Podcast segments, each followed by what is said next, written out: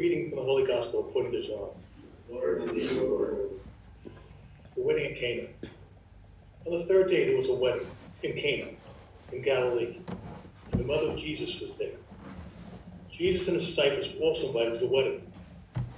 When the wine ran short, the mother of Jesus said to him, They have no wine.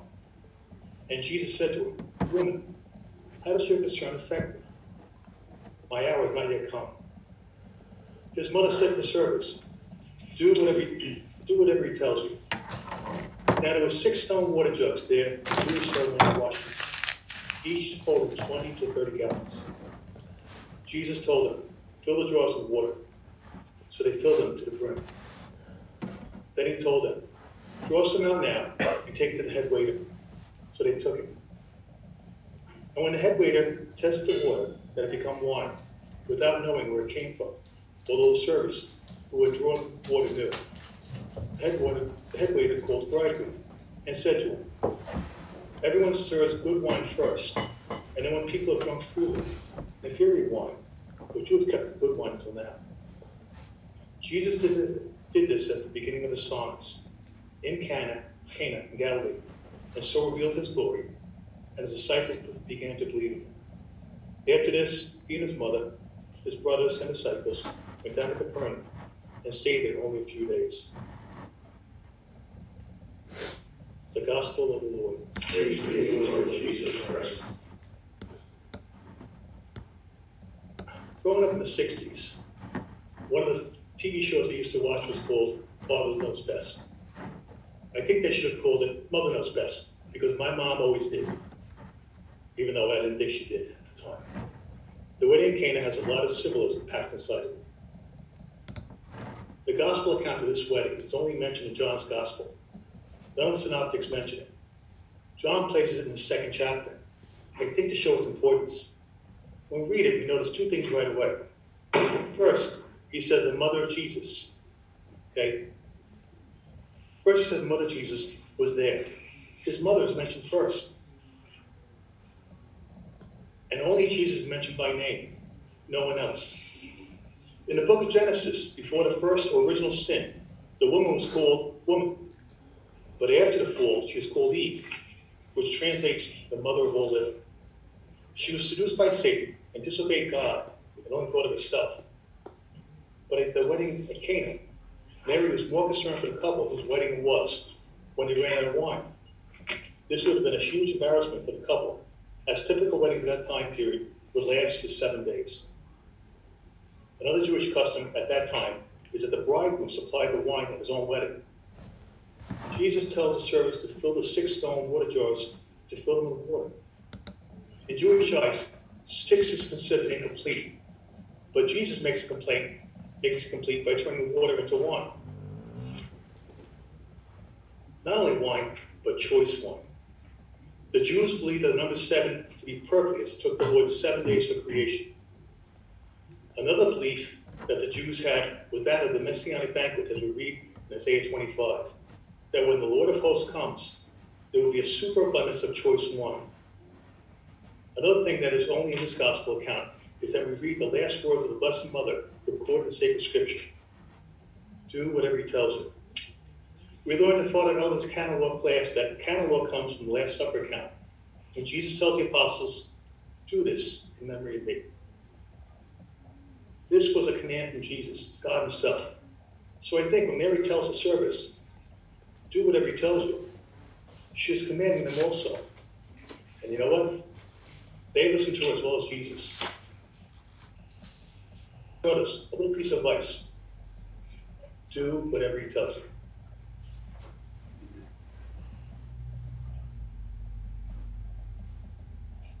Well done, Bob. How did it feel? Good. I, I look at it, it was a little short, but you know, I don't want to bore you guys, and I don't want to drag on. Just- There's, a, there's really a lot in here, though, because when you think about it, I mean, this follows John, the first chapter of John. And the first chapter, of John starts off with the three words in the story of creation in the beginning. And some Protestants, I heard from Pitre years ago on one the DVD I watched, a YouTube video, that some Protestants, when they do the Gospel of John, it says, "In the beginning was the Word, and the Word was with God, and the Word was a God. No, it wasn't a God, it was God. Uh, and another, another take I didn't put down here, but God creates, God created man first. Okay, and what happened? The woman sinned. But you go to this this this this, this here, they mention Mary first, and then who? The woman came from Adam's side. Okay, with, with same thing with the church. You know, with and water flowed out. But when he he mentions this, he mentions Mary first, and Jesus came from Mary, like reversing the damage that happened. And Mary also, she's married, but she's also called woman. Jesus wasn't being disrespectful, because even on the cross, you know, woman, behold your son. So I think that's because Mary never sinned. You know, she's. I watched a uh, uh, video, not a a, a a few years ago of I mean, different Father John Trigilio. He's he does Web of Faith. He wrote him and his partner wrote a uh, oh like four or five books from Catholicism dummy series, and he did it. It was the Immaculate Conception, and he talked about Hail Mary, full of grace. He said, full of grace, don't room to sin. That's it. Tell me uh, your favorite line in, in the scripture. I think the last one, do whatever he tells you. Because she she's our she's his mother, but she's our mother too. Mothers never steer us wrong. They want the best for us. And I originally was going to do something else, but when I when I thought about it, I'm like, no, wait a second, this this is the one to do. the uh, first of the seven signs. Yes. In the Gospel of John. He doesn't call them miracles, he calls them signs. signs. It's interesting one, isn't it? Not, not a healing, not the, not a lows, not a demonic possession. Not raising someone from the dead. But producing alcohol. Yeah. There's also another another aspect to that where Eve ate from the tree, okay? And what is one? It's fermented fruit. Yeah. Yeah. Adam did too, by the way, it wasn't just Eve. Well, he was right there. It was actually it was his job to protect her, and he said nothing. Very good, Bob. Thank you, brother. Well,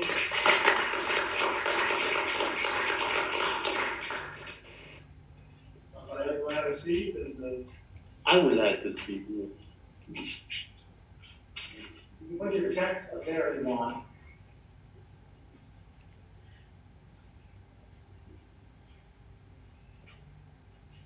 And read up the text.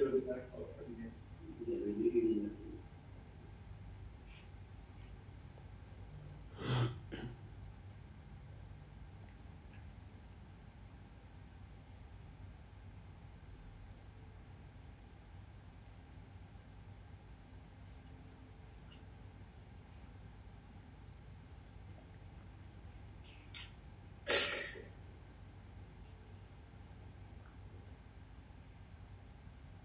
The Lord be with you. And with your spirit. A reading from the Gospel according to Luke. Glory to you, Lord. The people were filled with expectation, and all were asking in their hearts whether John might be the Christ. John answered them all, saying, I am baptizing you with water, but one mightier than me that I is coming. I am not worthy to loosen the tongues of his sandals. He will baptize you with the Holy Spirit and fire. After all, people had been baptized, and Jesus also had been baptized and was praying. Heaven was open, and the Holy Spirit descending upon him in bodily form like a dove. And a voice came from heaven You are my beloved Son. With you I am well pleased. The Gospel of the Lord. Praise the Lord Jesus Christ. Dear brothers in Christ, in this gospel of the baptism to John and Jesus, we are reminded of our call to serve those most in need with humility and mercy. It reminds us that we have one Lord, one faith, one baptism, one God and Father. Just like Jesus, today God, God called us his beloved children. He called us to keep the unity of the Spirit through the bond of peace, to form one body in the same Spirit, to share the hope in Christ. Dear brothers, it's not a baptism of water that we receive. It is not simple baptism that purifies our sins. It is the loud voice that must continue to resonate in our hearts. We are loved by God. I would like to finish with a reminder to all of us with this question.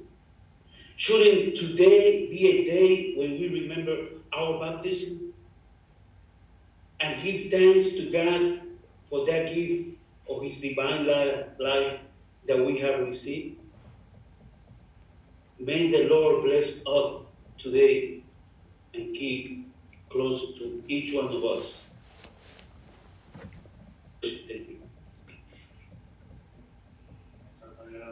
How did it feel? Great. Yeah. I, to be true with you, last week, God, God know what He doing because last week I didn't have anything. but it came, it came to me, you know, the, the, the baptism of the Lord. Because in the baptism is, is a call for us. And, and, and for me, I feel that, that, that that's, that's my call. Since, since I was baptized, that, that I had to serve others. Even today reading also make a remind, you know, like you are called to, to go out and see the, the, the, the people who, who need you. So this one identified me with the, with the, with the call to serve as a, as a deacon Uh, as, a, as a servant of, of the servants of the Lord. What's your favorite line from the gospel? The one the John answered to all the, the, to all the people, because as a human, he should say, "Yes, I am the Christ." But he said, "No." He recognized. He said, "I am baptizing you with water, but no one, but one mightier than I is coming. I am not worthy to loosen those of his sandals. He will baptize you with the Holy Spirit and fire. That one is, is the, for me, is the center of the, of the reading. What if I can't remember my baptism? I was a little baby. You said remember your baptism. Like, well, I can't remember my baptism. You? I did that. I did that homework. I, I, I know mine, and I have 58 years. So Very good. Just um, our copy. Hold on, hold on. Thank you, brother.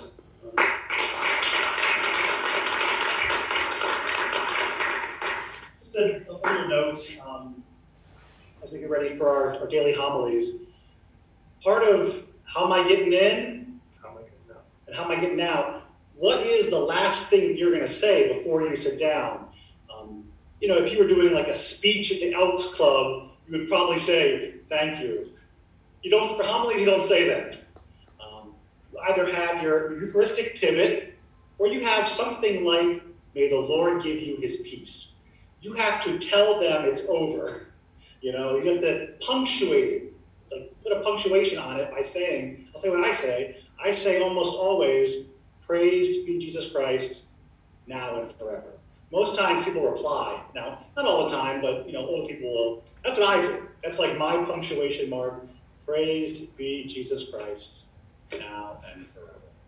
That kind of brings the, the plane to a landing. So have in your mind before you get up here, what's going to be my last sentence? Otherwise, you might get up and be like, thank you. And then it's obvious to everyone then that you didn't know how you were getting out. You end it like an Elks Club speech. Okay? All right. Um, so everyone have 10 feedback sheets on them? Raise your hand if you don't have the sheets. Okay. So we only need one, two, three, four, five, six, seven. Seven each, right? So maybe if um all right. If you can give some extras to was it Bob and Dan? Dan? Okay. And Lucas, you want to? Okay. Yeah, maybe you can share enough so everyone has them. And it should be enough. If everyone print out 10, it should have enough. Thanks, Doug. So we need seven? Three are extra. So the feedback sheet, it's uh, a homily feedback sheet number one. No, they're gonna need more definitely. I'm giving them each two. Who else is the third one?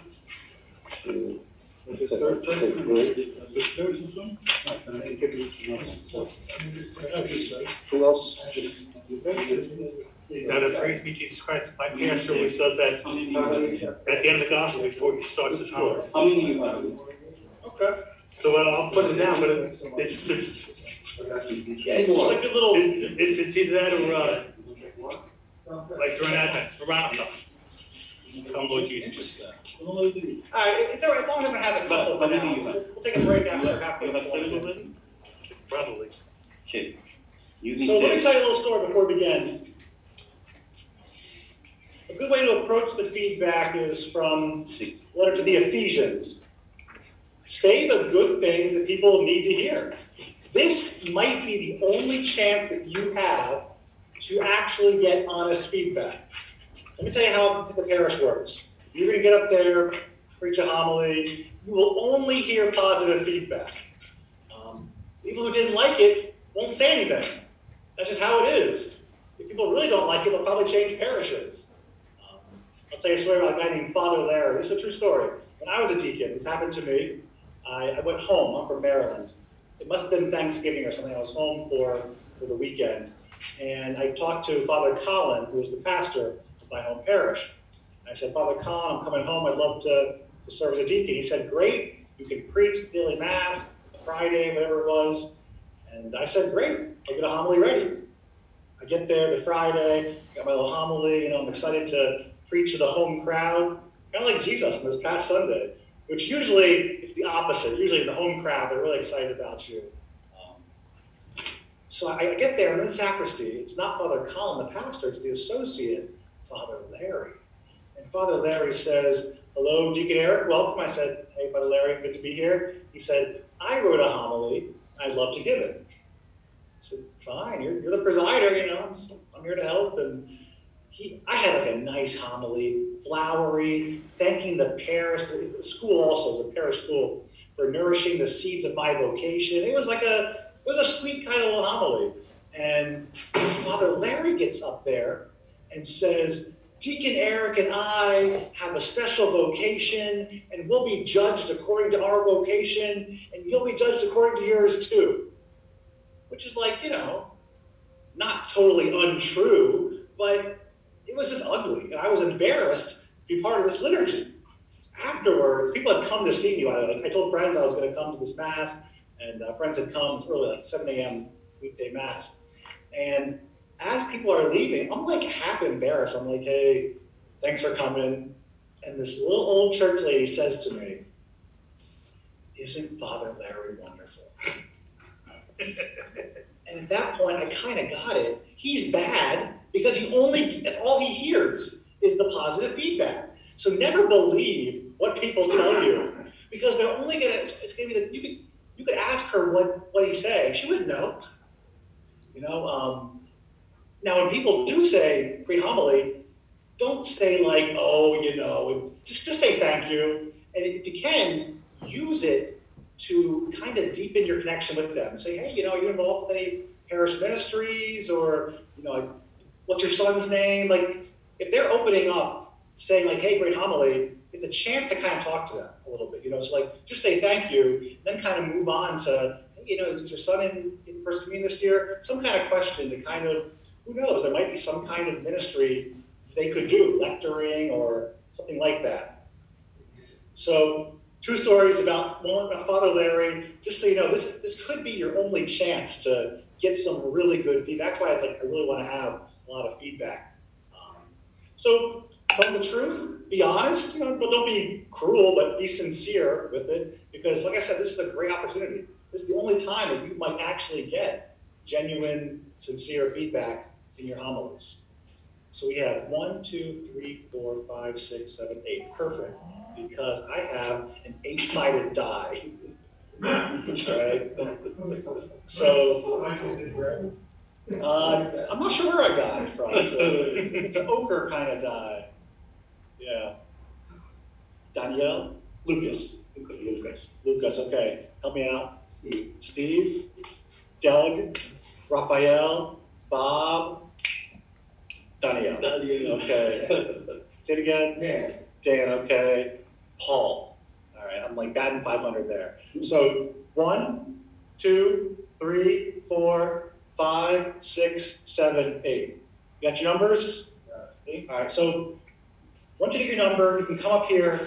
It's set for this week, so you can fiddle with the lectionary, and have a seat, and you'll begin. Does everyone have their feedback sheets? So just put the homilist's name up there. You can fill in. You know, some of them might be a word or two, but you know, this is a chance to give them some substantial feedback. Okay? You want to roll? Give it a roll, Bob. Roll them bones. What do you got? Eight. Eight. Eight. Eight. Which is Paul. Okay.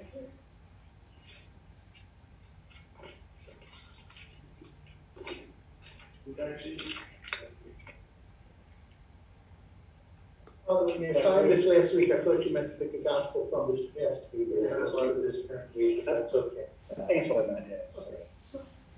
Okay. Thank you.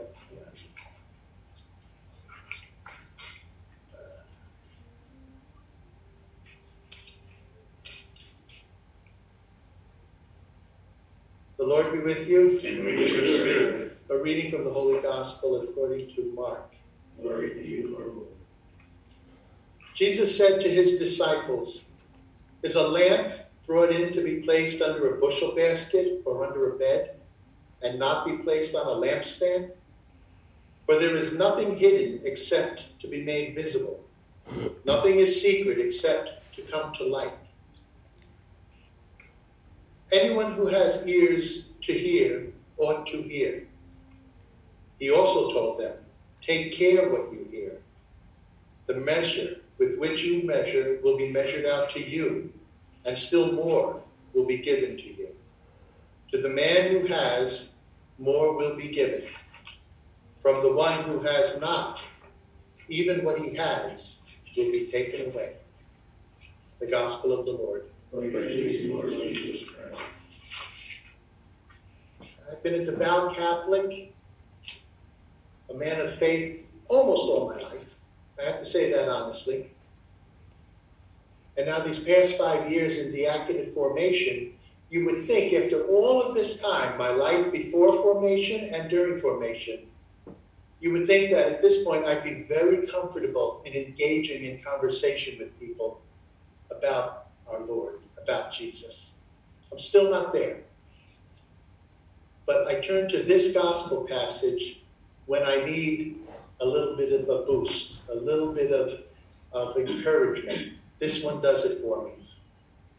I'm sure all of us here gathered today are men of great faith in the risen Lord and that He is the center of our daily lives. And as future deacons, we're all being called to joyfully bring our dear Lord into the lives of others by our service, our actions, our examples, and by spreading God's word. But do we ever feel uncomfortable? Are there times and situations where perhaps we may be compelled to keep our Catholicism somewhat under wraps? Certainly, there are many who believe that one's faith is a private matter and that it should be kept that way. Many take the position that there's a time and place for everything, including your religion. Many feel that, especially in today's society, we cannot always call attention to the fact that we are faithful Catholics. We may feel that we cannot openly espouse Christian views because living in our secular society, where good is often perceived as evil and evil perceived as good, we might be called bigoted or even accused of being hate filled and judgmental. So often, many good people feel that their faith and the practice of their religion should be reserved for private time and at Mass on Sundays. Even we, as the diaconate candidates, do we avoid conversations about Jesus with family and friends, or perhaps those at work for fear of repercussions, or that perhaps others will avoid us? Do we hesitate to pray before meals when we go out to a restaurant to eat? Perhaps, again, fearing that in doing so it might draw some attention to us. Do we worry that people will consider us holier than thou? So, therefore, we want to avoid any type of misunderstanding of our outward expressions of our faith. So, to stay in our comfort zones, wouldn't it be okay to just keep our faith to ourselves? Let the priest spread the good news from the ambo on Sunday, but certainly not us. Well, let's look at today's gospel for a moment to find out what our dear Lord has to say on that. We see in this gospel from St. Mark, and then similarly in the Gospel of Matthew and the Gospel of St. Luke, who all touch on this story, that Jesus has a direct answer for us clearly addresses any hesitancy that we may have to keep our faith private. He's telling us that it is not optional for us to live our faith out in the open for all to see and to spread the good news to everyone. It's required of us. Our light, which is indeed the light of Christ within us, must shine for others to see. It must shine in our actions, in our expressions of love for others, and in every aspect of our faith. It must shine as we spread the good news to all we encounter, whether it be by word or by deed, preferably both. Certainly, none of this is meant for us to show off or, or to be proud. Being beacons of the light of Christ is not for our own glory, but it's for the glory of God and for the benefit of others who may still be in the dark. As faithful Catholics, we must spread our light, the light of Christ, to illuminate this world. But lest we be discouraged, it's important to also keep in mind one very important thing. Even if we aren't fully comfortable just yet, and we still tend to keep our light somewhat under a bushel, know that our dear Lord is under that bushel with us. He is always there, present, wherever we may be and the Holy Spirit will fill us with the grace and courage necessary to let our, our light shine on a lampstand for all to see. With trust and faith in God, we can indeed allow Him to work through us. Now, lastly, that final line of this gospel passage can be a bit troubling at first glance. What did Jesus mean when he said that to the one who has, more will be given, and from the one who has not, even what will be taken away. Sounds a bit harsh, doesn't it? But if we consider those words in the context of the light analogy, it becomes pretty clear. Our dear Lord is telling us that each one of us has been blessed in a particular way with a special gift or gifts and talents, and that these must be used for the glory of God and the benefit of others to bring Christ into the lives of all we encounter in some way.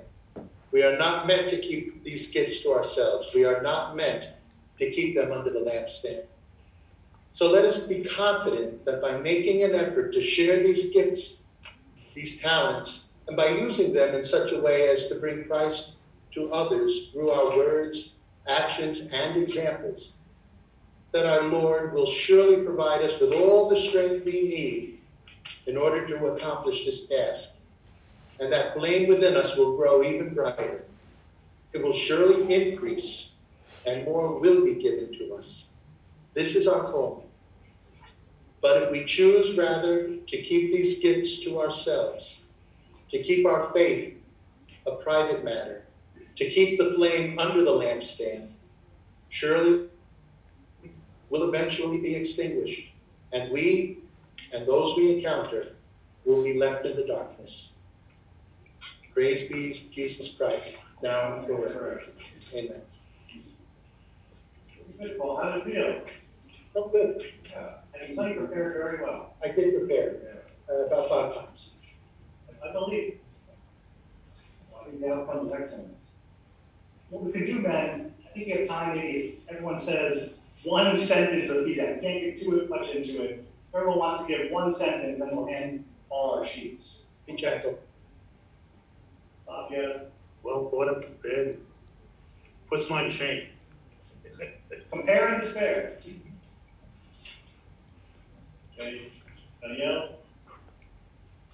Excellent. Excellent. Professional. But hard. I like the way you were well, well rehearsed and you, you definitely spoke for a while before you had any notes. That was really great. Really great. Rafael? for great uh, readings and, and hopefully, and your contact with the audience uh, was, for me, was excellent.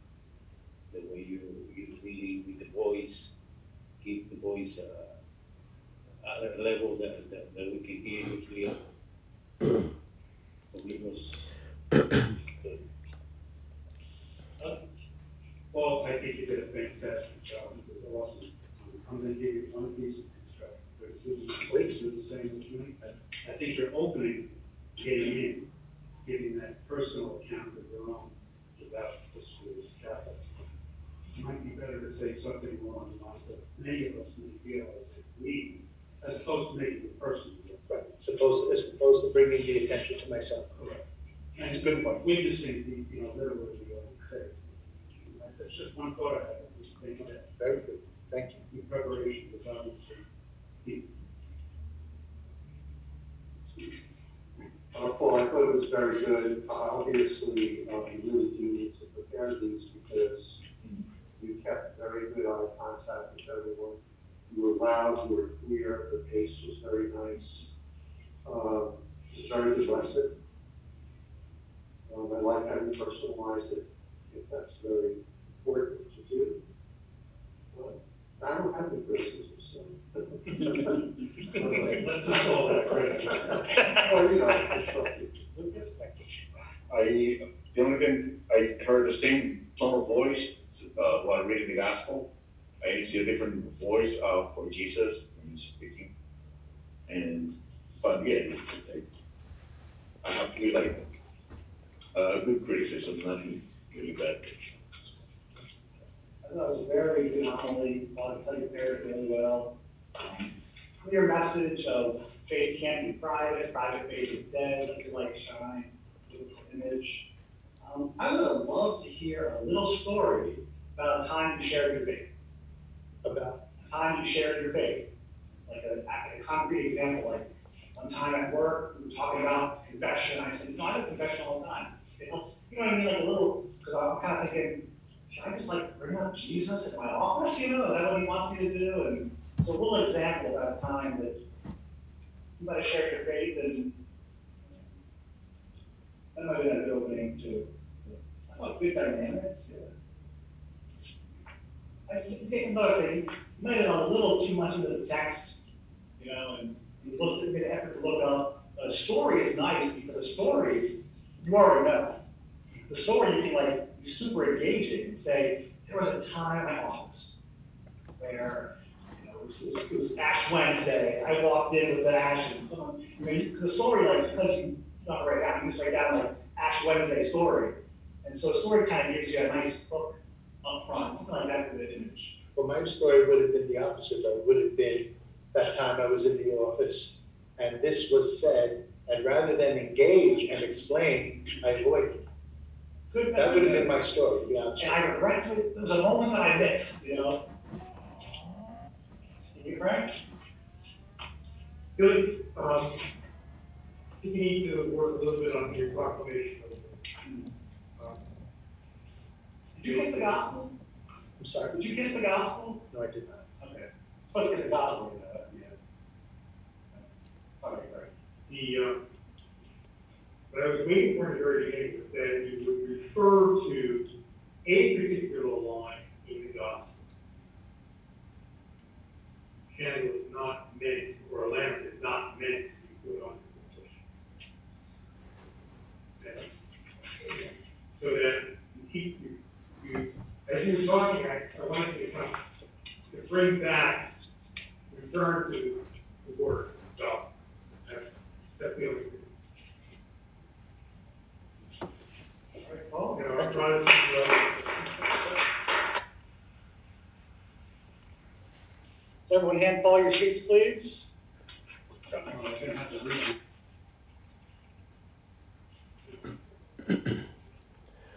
Paul, you can uh, cast the die. Okay. Ah. You can cast lots for the next uh, on the list. Number one.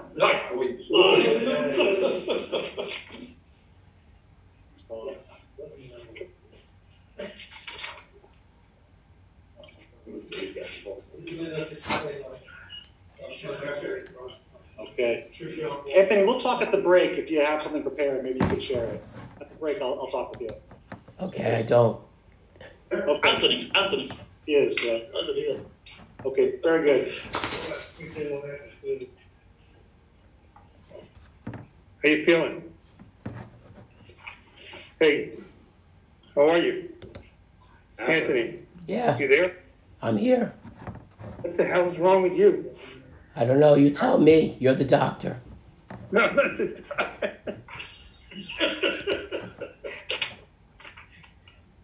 time. See, with this. I got the right day to forget my, my glasses. I have a seat there. Oh, not, I don't read the whole gospel. You do. But, I- we- I'm trying to create something called verisimilitude. I think in time, we'll do it in our house. But I want to get as, as close as possible to the experience of, of preaching at Mass. So have a seat, think about the prayers that you'll say before you preach, you know, and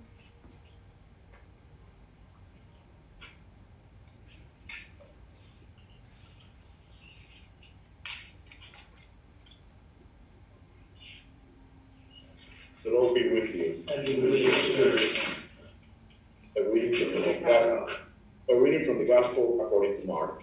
To you, Lord.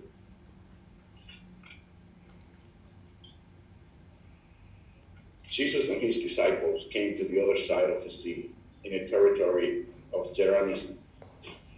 When he got out of the boat, at once a man from the tombs who had an unclean spirit met him. The man had been dwelling among the tombs, and no one could restrain him any longer, even with a chain. In fact, he had frequently been bound with shackles and chains but the chain had been pulled apart by him, and the shackles smashed. And no one was strong enough to subdue him, night and day among the tombs. And on the hillside, he was always crying out and bruising himself with stones, catching sight of Jesus from a distance. He ran up and prostrated himself before him, crying out in a loud voice, What have you to do with me, Jesus, Son of the Most High God? I adjure you, by God, do not torment me. He had been saying to him, Unclean spirit, come out of the man. He asked him, What is your name? He replied, Legion is my name. There are many of us. And he pleaded earnestly with him not to drive him away from that territory. Now, a large herd of swine was feeding there on the hillside, and they pleaded with him, Send us to that shrine. Let us enter them. And he led them. And the unclean spirit came out and entered the shrine. The herd of about 2,000 rushed down a steep bank into the sea, where they were drowned. The swineherds ran away and reported the incident in the town and throughout the countryside, and people came out to see what had happened. As they approached Jesus, they caught sight of the man who had been possessed by legion, sitting there, clothed in his right mind. And they were seized with fear. Those who witnessed the incident explained to them what had happened to the possessed man and to the swine. Then they began to beg him to leave their district. As they as he was getting into the boat, the man who had been possessed pleaded to remain with him, but Jesus would not permit him, and but told him instead, Go to your family and announce to them all that the Lord, in his pity, has done for you. Then the man went off and began to proclaim in the Decapolis what Jesus had done for him, and all were amazed. The Gospel of the Lord. Praise you, Lord Jesus Christ. The man had been dwelling among the tombs. Many people are usually dwelling among the tombs, even in our parishes, even as we're sitting here, uh, baptized people that have come to know Jesus but drifted away from their faith and are now possessed by many spirits. Uh, spirits in, in the forms of addiction, addiction of many kinds, even uh, depression, anxiety.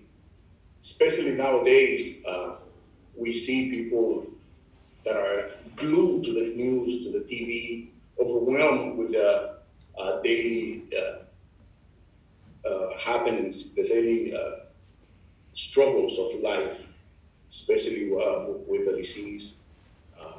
Uh, some believe what's going on, some don't.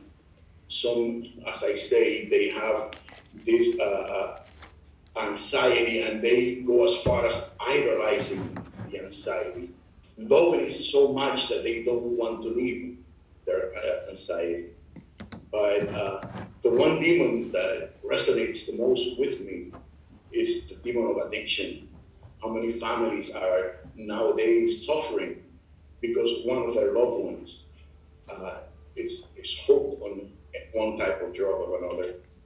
My family, uh, I remember uh, uh, a son, a brother-in-law, that had an alcohol addiction and pretty much ruined his life. And personally, I had to go to court and, and testify on his behalf. And at that time, he swore that he would not uh, go back to alcohol. But again, uh, addiction is very strong, and he went right back as soon as he had a chance. But we continue to pray. We continue to pray for him. The whole family continue to pray for him. And yes, he was baptized. He was a son of God. He was a Catholic. He is a Catholic. And I like that the, the well, the gospel says that the man ran and prostrated himself into Jesus. And that's what, what really takes. Our prayers, our constant talking to these people with the many uh, demons, and hoping that one day the addict will run and prostrate himself into Jesus. And we will see that Jesus will come back and and rid whatever spirit, regardless how many how many spirits they are.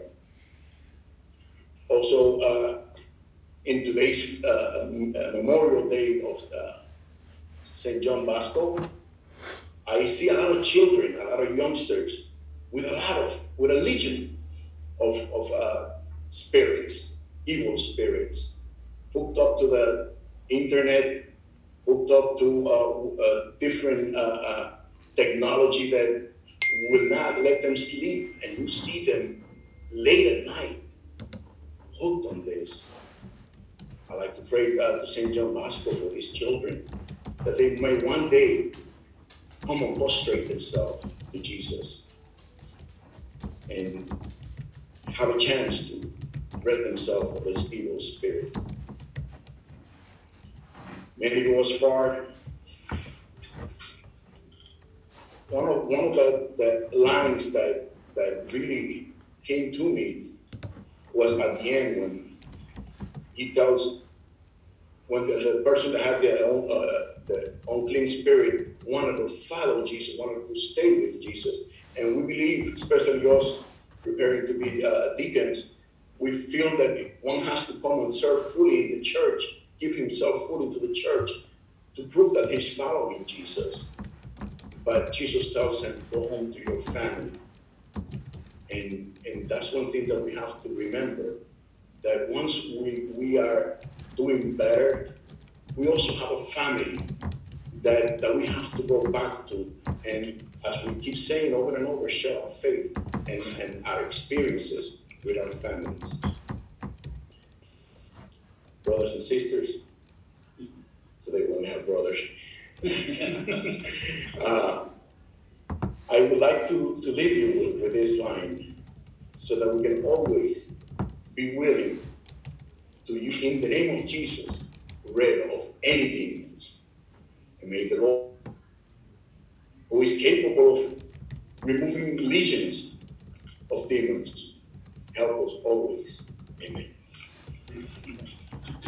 How do you feel about it?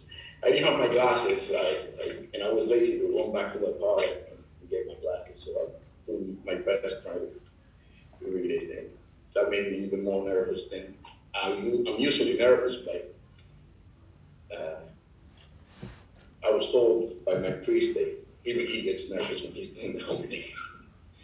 Nerves aren't a bad thing. Nerves is like your body's somatic response to increase your, your heart rate and increase your adrenaline. If you don't have nerves, you might not be able to proclaim at, the, at a high level. You know, and Mickey Connors, tennis player, he said if he's not feeling nervous, he won't win. You need the adrenaline a little. And you got to control it. Otherwise, you weird, you know, you start losing yourself a little bit. But nerves, when you feel that, you're like, all right, I'm going to use this. It does give you energy boost, you know. Your, your body knows, because our bodies and minds and spirits are connected. Your body knows this is important. And your body is trying to supply you with what you need to proclaim the word. So, yeah, that's part of the part of the biz. The three minutes a, a rule, it, it's very tough for me. Yeah, I start timing these things. I, I, I, I have a tendency to talk a lot, so three minutes. And, and as far as the Don Bosco bit might have been a little shoehorned in there. Kind of like, where is Bosco this thing? I, also, I, I care too much for the children. I still teach this to the children. Yeah. They, they mean a lot. It wasn't an egregious offense. I kind of thought it was a little bit kind of shoehorned in there. But I think good dynamics during the proclamation. A little bit of eye contact, but things a little more. I was afraid to get lost. Nice. Well, you kind of put your hands there. And if you do get lost, it's almost a good thing because it creates a pause. I get lost all the time reading the text. It's not bad because it comes off as a thoughtful pause. You know, people aren't thinking, "Oh, he's lost." They're thinking, "Oh, he's he's pausing for the next part." Then how do you how do you make up for it then? If, if say say you're reading it and you look up and you forgot where you were, what's your style of doing it? Just find yourself, and the key is confidence. Don't like, don't get busy. You know, don't don't rush. That's the key. When you're when you're preaching, as you probably already know, when you're in front of people, time passes so much, so different. You'll it's very hard to tell because you gotta you have to kind of create a muscle that can tell you when five minutes is, when seven is, to kind of land the plane. It's hard to tell that when you're preaching. Sometimes it's really 15 minutes. You're like, I would have guessed five. Um, so you ask, I wouldn't worry about it. If you get lost, okay, you pick it up. It'll seem like a minute. It'll be three seconds. You, you know, you, you can't get that lost. It's in front of you. You know, that's why all my homilies, I recommend this one page. Don't get flipping on us. You know, just one page. Um, if you can do that. Some people write the whole thing out. I think it's better to have bullet points. And if you really like certain phrasings, write the sentence out. But usually, you know, if you get do this enough, you get to the point where it's just some bullet points and you kind of know what you're going to say. But I wouldn't stress it, you know, like it, it'll almost always come off as just a thoughtful pause.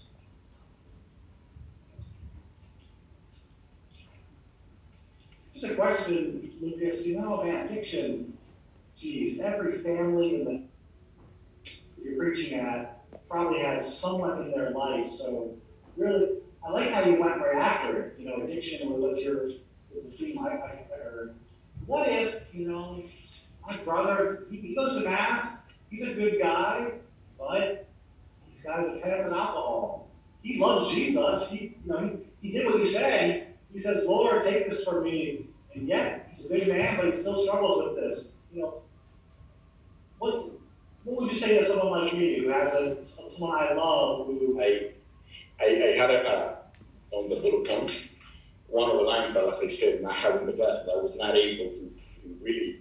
I went more with what I remember. He says there are good people with a legion of unclean spirits.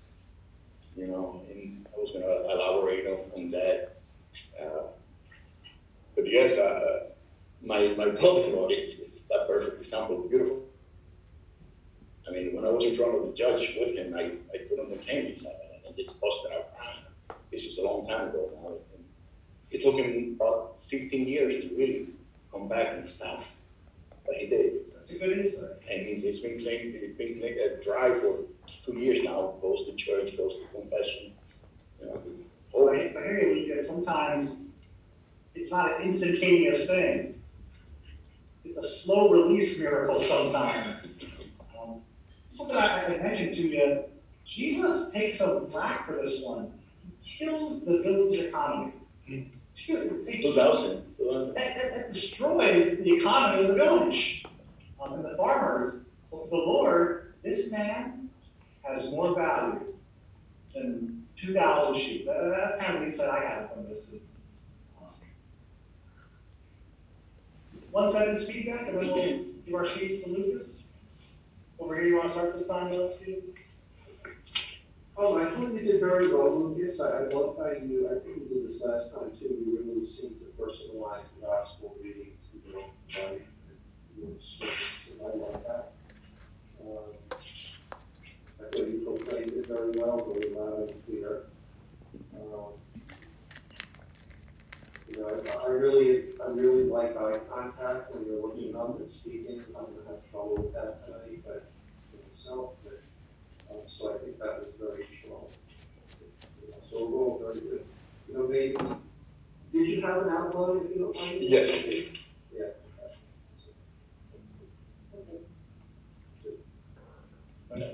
No, I'm agree with you and, and, and Stephen with the eye contact. Uh, need more eye contact with the audience, you know, the way because every time that you just keep moving, your voice also can be you know, change and people can understand more clearly. Because if you go like this, your voice uh, take uh, like tend to go down, and, and, people, what did he say? What did you know? It's like a, they're reading the, instead of keeping. Just give you a little thanks for that. Okay, but the eye contact is for everybody. Um, sometimes I'll start a gospel just by looking, just looking around, kind of gather them with your, your vision. The eye contact is so powerful. It's, it's like a, it's like a, it's, it's like dynamite, you know. And if you just kind of begin, like, take a deep breath and just look around, it's kind of, it kind of creates, I don't know how to call it, like a web between you and the, and the congregation. You know, and then you had your first sentence. Um, yeah. Raphael. Doug? Lucas, I thought I was looking at two because I know you only wear glasses, and you did a fantastic job proclaiming the gospel, which never when I understand, you know, your glasses on because maybe other reasons, but when you started speaking from the heart, I connected to with my passion, your sincerity, your credibility, very strong.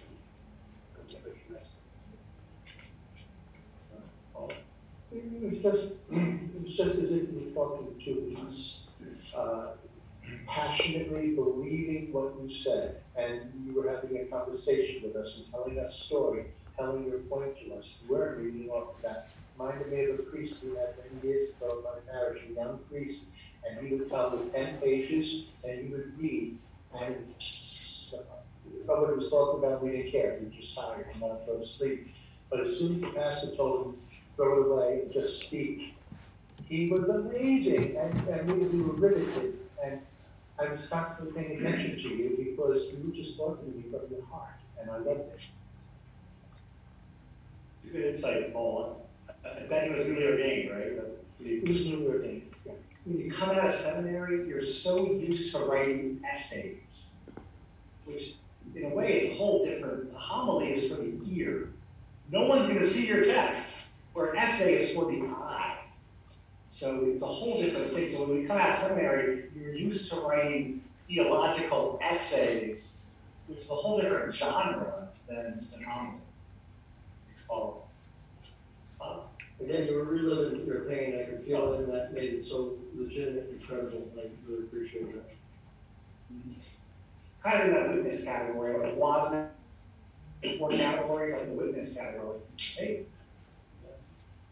Lucas, you reading very good, very good energy.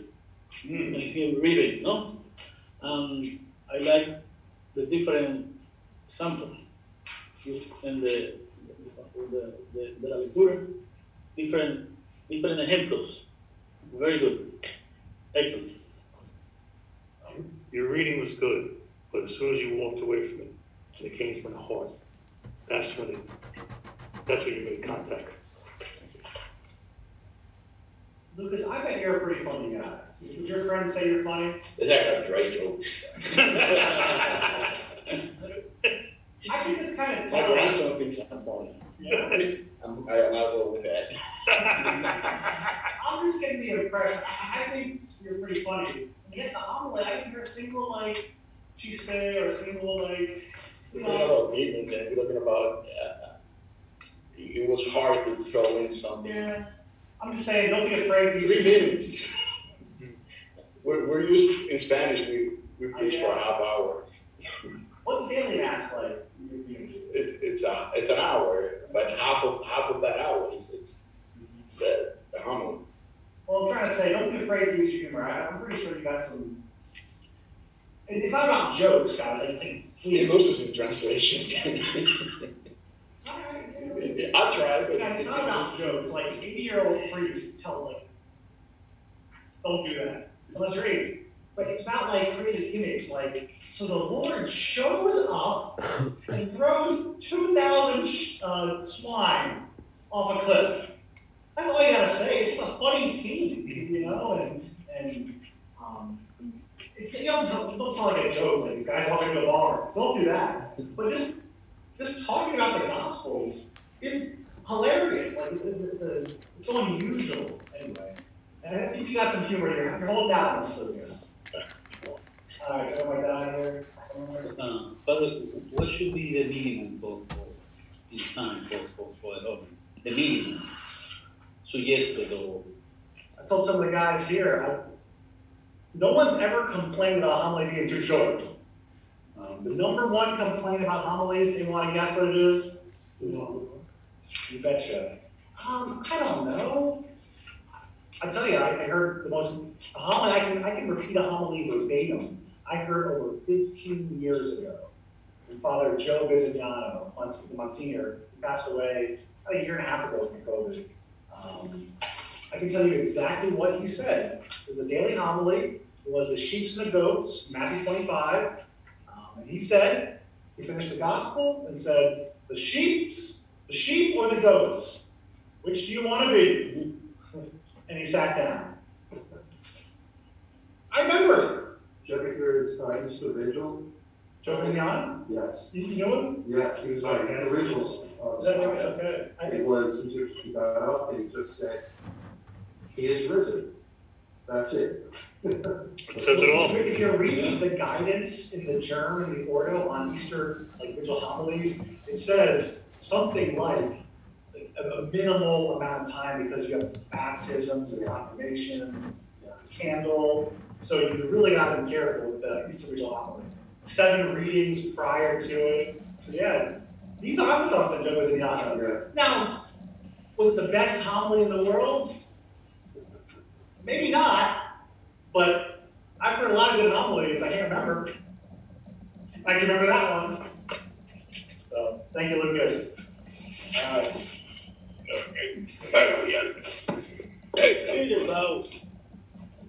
Three. That would be me. Okay, Doug.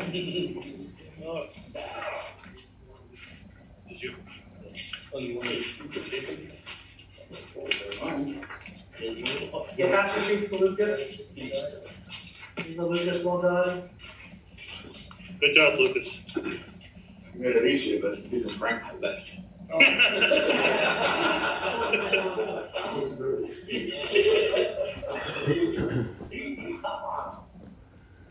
point of view is like gradually increase like the the standard. He's like right after me.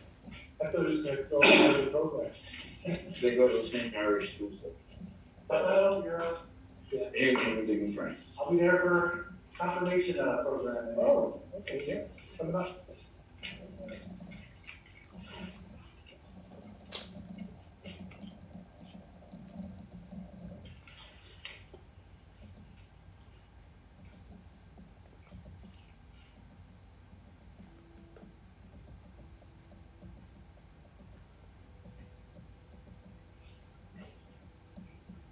The Lord be with you. And with your spirit.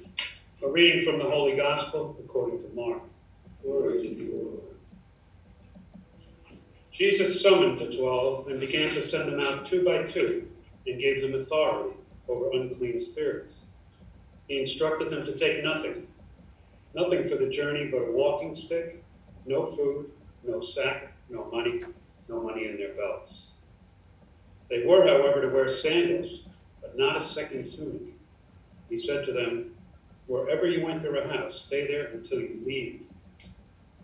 Whatever place does not welcome you or listen to you, leave there and shake the dust off your feet in testimony against them. So they went off and preached repentance. The twelve drove out many demons, and they anointed with oil many who were sick and cured them. The Gospel of the Lord. Praise to you, Lord Jesus Christ. right? Yeah. Good evening, brothers. Trust in the Lord, always trust in the Lord, through thick and thin. Jesus here told his apostles to go out in pairs, two by two, preaching the good news, expelling demons, healing the sick, and bringing people to Christ. And they were directed to go with nothing but a single tunic, sandals, and a walking stick.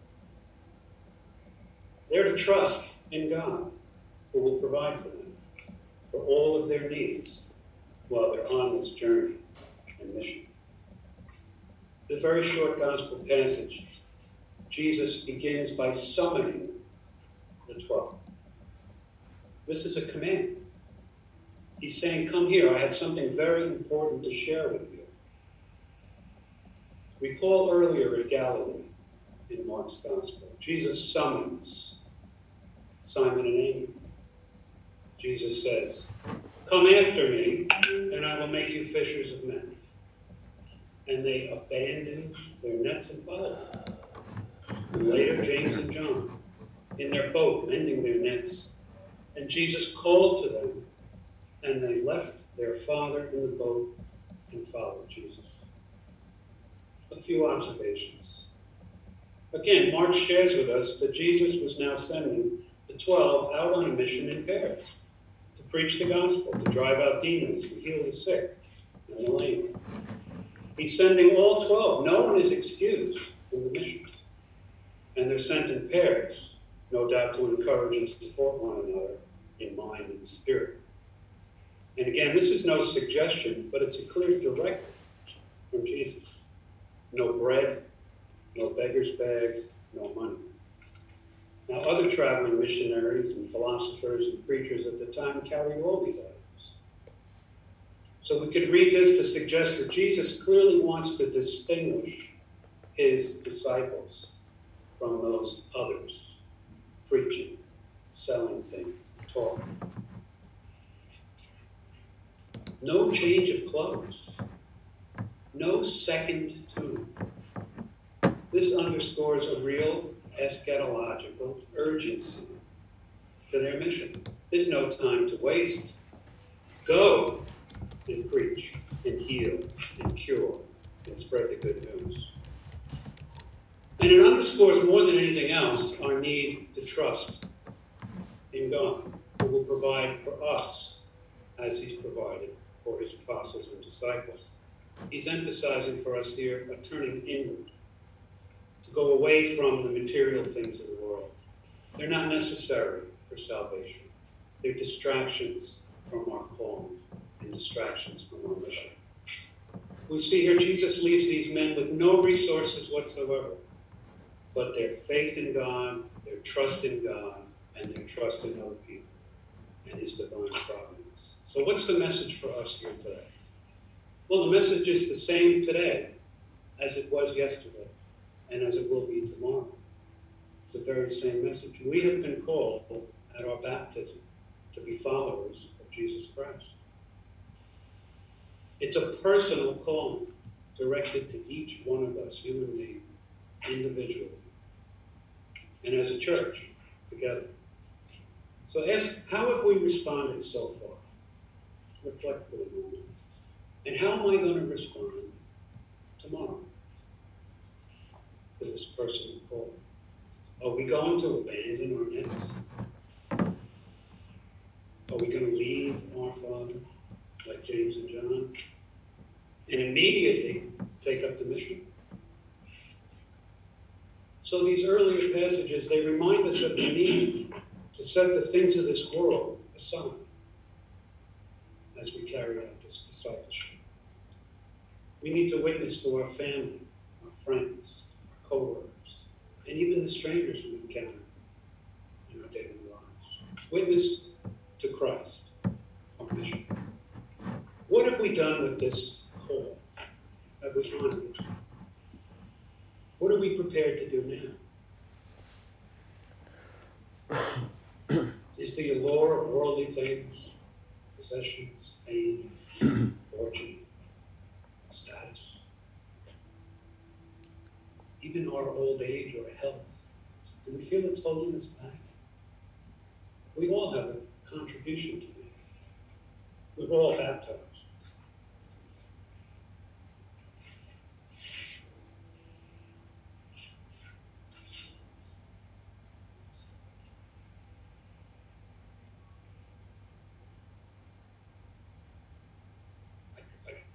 Just happened, of course. I remember that. But this is my wrap up. The more we know, the more we owe, right? And the more we have, the more we must share, right? And this speaks not just to resources, but to knowledge, faith, to talents, to charisms, to skills. So what do we do tomorrow? Trust in the Lord always, because He'll provide for us. Trust in the Lord, especially when darkness, despair, suffering, and all sorts of setbacks move front and center in our lives. For your love and your grace is enough for me. Well done, uh, how did it feel? It felt good until I lost my papers. How many papers you got there, man? Well, you know, I, I have the gospel, which I didn't need. Doug was only three And seconds. then I have bad eyesight, so I have four pages. Oh, I see, get a bigger font. Three and a half pages, yeah. So the trick is one page, right? And that's what I recommend. And the interesting thing was, I didn't really see you look using the text. Did anyone see him like look at the text? No. It seemed like you didn't really need it. Um, you probably could have gotten away with just a few sentences and a couple of words. And, I'll give you a, a personal account. Um, I was a trial lawyer for many years. And um, I only use the papers as a crutch typically. I usually don't refer to them. But when I don't refer to the papers. Who said they had to talk? I could have gone on for ten minutes. That's a great insight. Going long is the sign of lack of preparation. You might think the opposite, that, oh, the more you prepare, the more you have. That's not true. Going long, getting kind of rambly, adding in third or fourth, it's very tempting. This is like resist that this temptation. All of a sudden, you'll be preaching, it'll occur to you, oh, I should mention the Blessed Mother. Hmm. Not at all part of this gospel, you know? Resist that temptation. I guess it could be the Holy Spirit. Most times, it will not help your homily. I don't want to count the Holy Spirit. But most times, it's, hey, you prayed about this all week. You focused about this. You asked the Lord to guide you. Be confident that the Holy Spirit's worked in the previous week. Um, once in a while, I'll be sitting in a chair, like during the, the readings, I'll ooh, maybe I'll say this. When I do say it, I usually regret it. It doesn't help the homily. I had something I wanted to show you, um, and I should have thought of this before tonight. So just last night at Mass, five o'clock, are you on, you know Father Ryan? Yeah, you do, done the same thing. Wonderful priest, wonderful homilies, and back is killing you. But I noticed what he does, because I went up on the altar to put the candles out and everything after Mass. He has like a folio that's very thin. It's made of very hard cardboard. It's something you'd almost put a diploma in, but it's double sided. And he opens it up on the ambo and he leaves it there. And when he speaks, you don't even know he has notes. Because he's got the two pages if he, like I just said, if he feels the need to say something or find something, it's there. But I notice very rarely does he even look down. So I'm thinking instead of shuffling papers, right, doing something like that. In this case, the ambo here is so small, usually you'll have twice that space per parish you use the pulpit. But still, I guess, same principle, you know. I thought great clarity, good eye contact, sincerity, I thought was, was very good. Um, just a little thing, we talk about mending boats, or mending nets. Yeah. I, I was thinking, hey, you know the word act out means like in theater, when you act something out, just sort of take us into that scene. So there they are, you know, fishing with their dad, and you kind of use a little gesture to bring us into the scene a little bit. It's something I was thinking about. There's some richness there. Doug, I thought you were going to land it perfectly. No, had a great line. No one is excused. I might even repeat that twice or three times because that was a, that was potent. And then you kind of came up, but I thought you were going to land the plane. Okay, by baptism, you know, we're all part of the body of Christ. No one's excused from the mission. And you said, but the worldly allurements. And I was like, always going up. You could have landed there. I don't think said afterwards helped. I think you could have had a nice, um, the more we know, the more we, oh, that's a nice line too. How many uh, people in your parish know what the word eschatological means? Oh, these guys. These guys. Yeah, we. good audience, good No, no. I understand. But you know, at this point, I probably should Yeah, have told you, for the uh, homilies, gear it, I know it's, we're, we're in a certain setting, but write your homily for your parish. But if you use like that one, you, you, you can explain what in, in the home. I, I guess you could, uh, Raphael, or you could just say, yeah, or the urgency of the mission, or, you know, second coming. You, you probably could, but there's probably a 10 cent word instead of a $5 word. It means something very similar. So before you guys talk, I want to echo something that Father said, which is so true. I just mentioned, you guys knew this, but he didn't.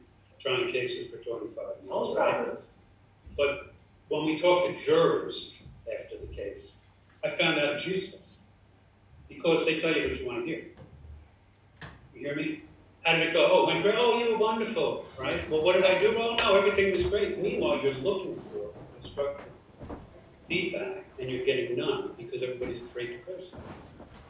So I'm a big fan of what he just said, just in case you're wondering. I think we can all help each other together by being candid, and we all have different approaches to these things. We can't be people we're not, right? We all have to be ourselves, but at the same time, we can contribute to each other's growth. So that's it. So hit me. You shouldn't have had so many papers. You were shuffling them. right? You said that way. I mean, I'm not gonna repeat the same thing. but- Yes. Keep it to a sentence or two, guys, 'cause I think we're gonna round out again, almost eight thirty. Keep it to a sentence or two. You, you did an excellent job, and you know your mistakes. So I'm happy with the, the way you presented yourself, and I know you're a lawyer, so I, I got that right away. Thank you. I don't, I don't know if I can really come up with any, there's, you already constructed. I mean, I thought everything was really well done. Yeah, no, Yeah. the papers, I mean, I'm gonna do that too. We're, yeah, we all did that. Confidence. Mm-hmm. Uh, Nothing, you should, you should, oh, show them what they said now. Nothing to say. I think I can come up with one. Sometimes your voice tone will get a little low, just a little. Yeah, maybe, uh, Maybe. Kind of dropped off. Yeah, a little bit. Or Okay. too soft, maybe. No, I mean, that, as father said, that could work, but it, it wasn't intentional, so it meant I just dropped off, which is not good. Okay, in tone construction here, is you have such a soothing voice, and I just felt your head movements were very authoritative. So, it, it, and that's probably because of nerves, but if you would match that soothing voice with soothing head movements, I think that would be right, perfect. So, and it just because I think that you're used to making that point in court. So, The only negative I had was the tone, uh, more upbeat, I think. A little more Positive is- upbeat. yeah, but positive is how you started your homily. Trust in the Lord, uh, you got my attention. And then all of a sudden you went through somewhat line by line to, to a degree, going over, kind of explaining and going, parsing through it a little bit more. And then you circled around at the end and you had to finish with trust again. And I, like that a lot. Absolutely great, like that. Thank you. the, um, Daniel, you have, like, Lucas lo dice. Buena proclamación, Good proclamation. seguridad, You felt sure about yourself. dominio del tema, You dominated the, the, topic. eh, buen, eh, el énfasis y, y- y los ademanes Good hand y la buena mirada Good hacía que la gente se mantuviera, So Mirándote. sí, muy bueno, excelente. Spanish. That's fine. Anthony shakes to Doug. Thank you, Doug. And Doug, you wanna roll it? You don't have to use the ground, but, uh, everyone else is. Number seven. Did seven already go? Daniel. Como. Thank you, sir. Well done.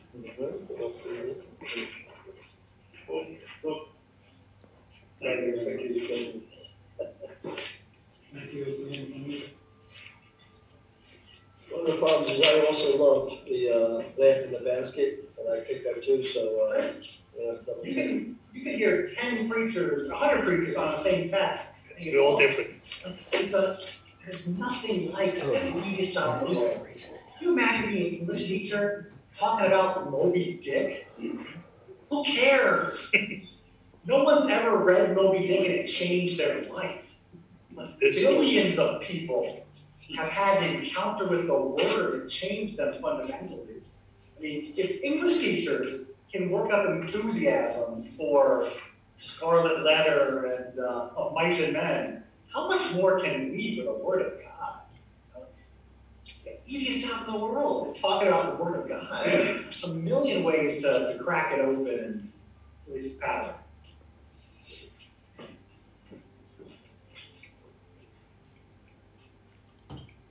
May the Lord be with you. And With with your spirit. A reading from the Gospel of Mark. Jesus said to his disciples, Is a lamp brought in to be placed under a basket or under a bed, and not to be placed on a lampstand? For there is nothing hidden except to be made visible, nothing is secret except to come to the light.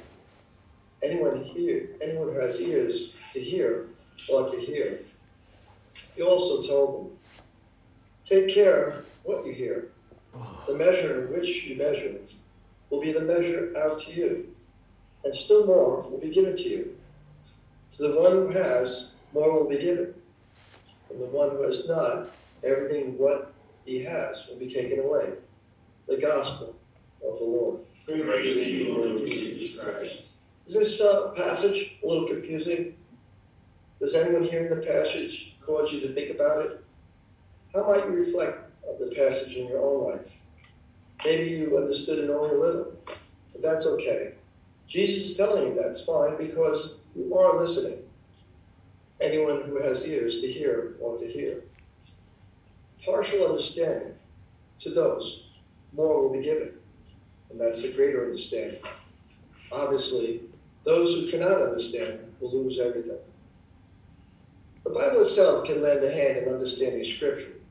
For example, Matthew's version the lamp and the basket can be found in chapter 5, verse 14 to 16, as read as follows You are the light of the world. A city set on a hill cannot be hidden. Nor does anyone light a lamp and put it under a basket, but on the lampstand.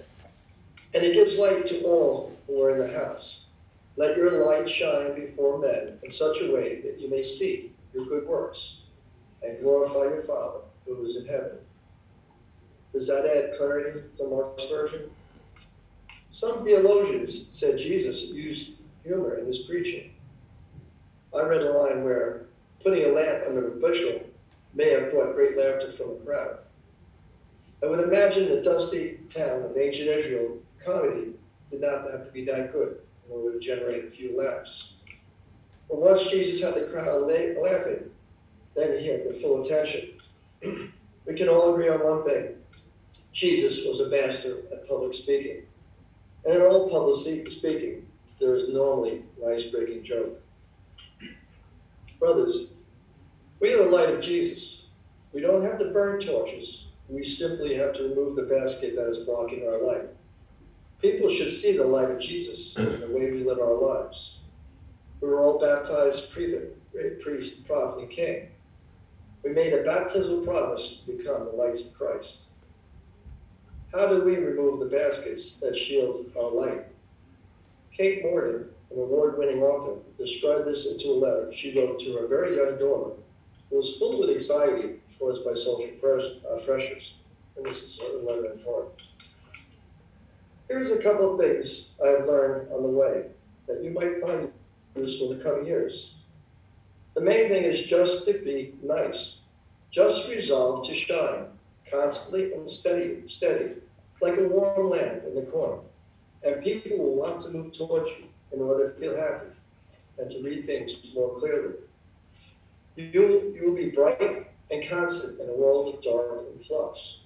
And this will save you anxiety and other unless satisfying things like being cool or being more successful than anyone else. Morgan's letter is a modern take on Jesus' masterful words. Take the basket off and let the light of Christ shine on you. Sinners are groping in the dark, but because of Christ, we have saved, we are saved and transformed into lamps, lighting the way for people to know Christ and be saved by Him. Your light is shining. Always strive to clear anything that dampens your radiance. Christ May Christ always be with you.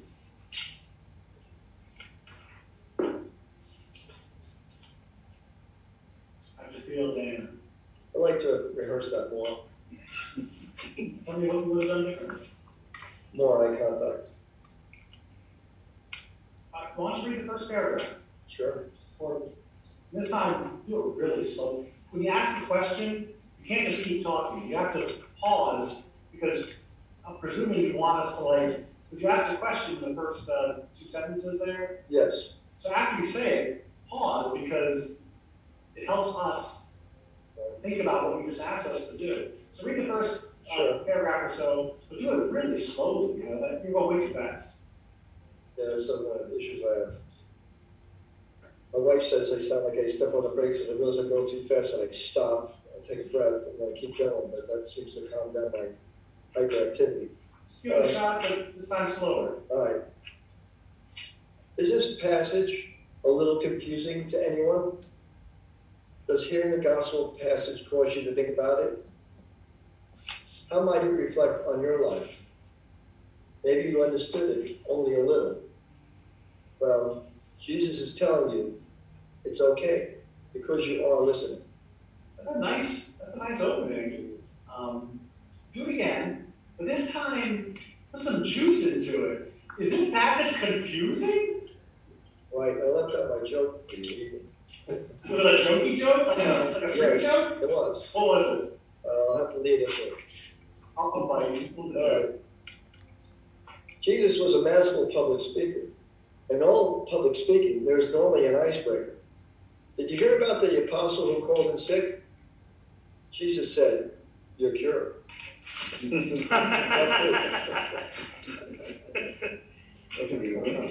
on, Sean.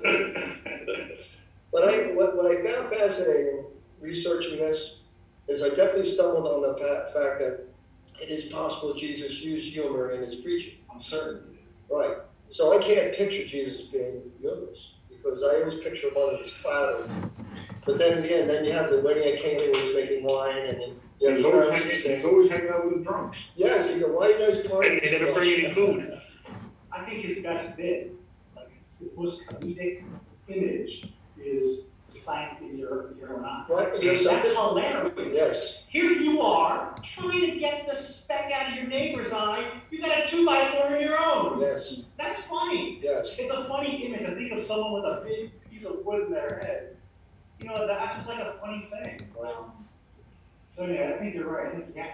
Also, humor is just part of. It's like exaggeration is humor. You know, he, he loved to exaggerate and use hyperbole. And read that first sentence one more time. Get some juice and, and say it slowly, and because you got some good stuff here. You're kind of running through it. Keep your hands out your pockets. Know, I know, Sorry. Is this passage a little confusing to anyone? Mm-hmm. Does hearing this gospel passage cause you to think about it? How might it reflect on your life? Maybe you understood it only a little. Well, Jesus is telling you that is okay because you are listening.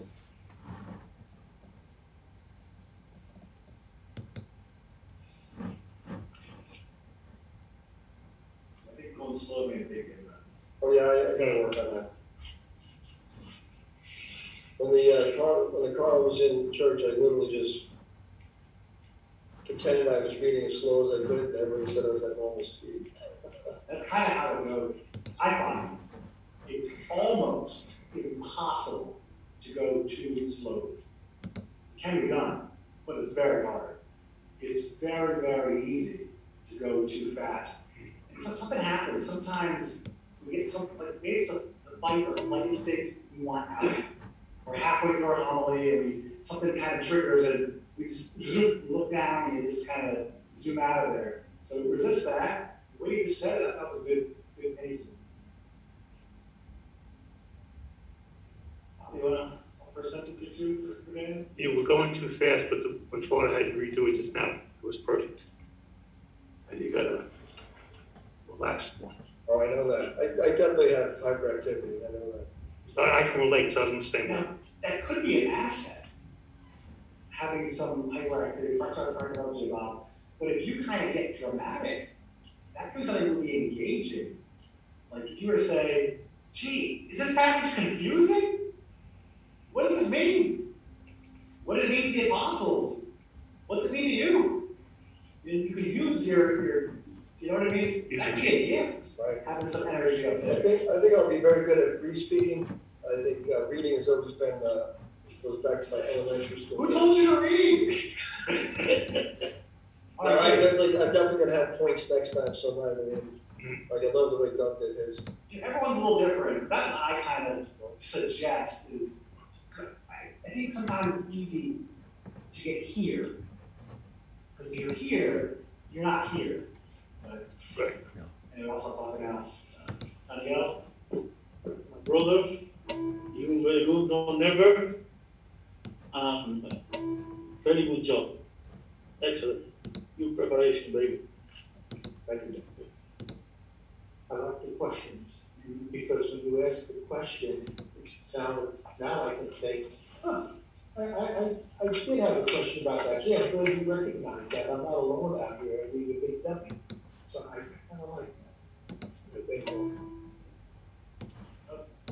Yeah, I, I thought in your, um, homily delivery, you showed it for whatever reason. I saw a side of you I've never seen. Really? Yeah, and not that I didn't think you were compassionate, but, you seemed, um, soft, you know, I mean, um, Oh, well, not that tough. You know, with a little vulnerability, which I think makes people feel connected. You know, I, uh, like regarding the church, I love giving the Eucharist, I can't stand it. I just, because I just get too hyper. I, my first time I ever read, the words turned into Cyrillic. I could not, I couldn't even read. It was just like, I'm looking at the words going. But, you know, you get, you get used to it. It's bound to happen when you're starting out. Right. Oh, no, I've gotten better, and teaching has helped, so. Some things you just put practice. You mentioned so Cyrillic, interesting you mentioned that. Saint Cyril is the inventor of the Cyrillic alphabet. Really? Interesting. It was created, Saint Cyril, apostle to Russia, was called Russia at that time period, um, invented the Cyrillic alphabet to translate the Gospels. Oh, that's interesting. Isn't that interesting? Yeah. Um, how about Steve? Um, I would have the same issue. I think hearing Paul that he rehearsed five times, you know, it's really important to rehearse, and I'm, I'm unrehearsed tonight as well, so. But not that you weren't, but, I, you know, better eye contact, I think when you're rehearsed, the eye contact becomes much easier, at least for me does. I have more confidence. Um, So eye contact, um, I mean, I thought you did a really good job, um, you know, with this gospel, uh, really just eye contact and, um, you know, I was just rehearsing three times to get there. And you can say the same to me later. And me too. Um, again, eye contact and, but I was also, uh, you can correct me on that, it- it's, it's also, I see in, most of the presentations today, and I see in church, some people, when they're going to preach, or the priest, uh, or deacon, they, they stay steady, you know, like, I'm here, I'm gonna preach here. And you, you, you have to feel kind of relaxing. Even though your voice, uh, you have to keep, uh, uh, but it's, it's, it's that people feel comfortable also that you, you know that. Even, even though if you know story, but you, you, you, feel comfortable with it and you make them, the body uh, feel also comfortable. I don't know if I'm, I'm right or wrong.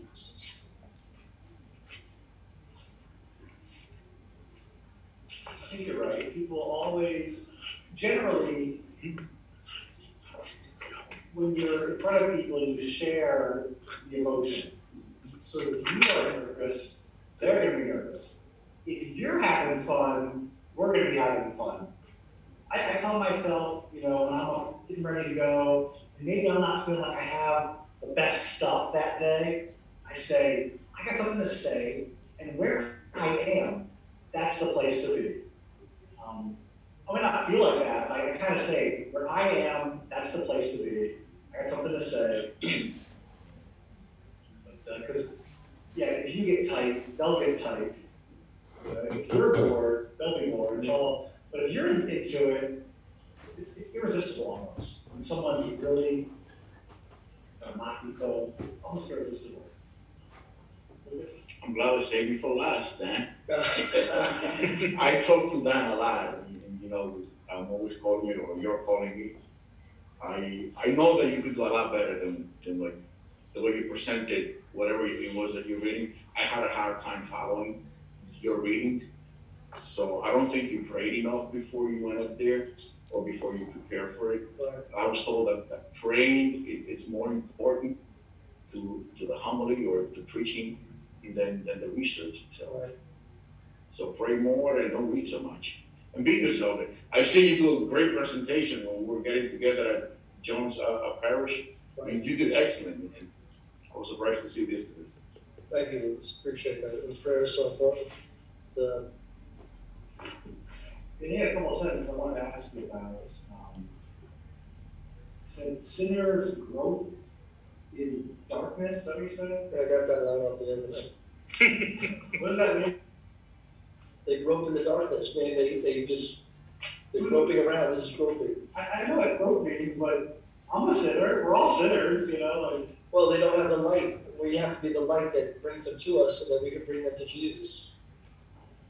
Alright, but, like, we're all sinners, you know what I mean, like. Some of us are worse about it.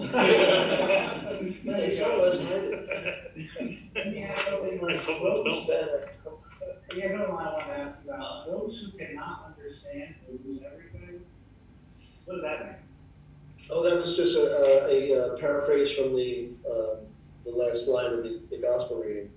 Um, to those who have, to the ones who have will be given, to the ones who have not will have everything taken away. Okay.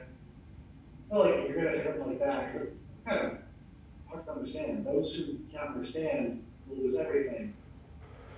And am I to take from that that just because someone's like, Don't get it. No, I thought, I thought it was more, more specific than that when I said, um, to those who, to those more will be given, a greater understanding.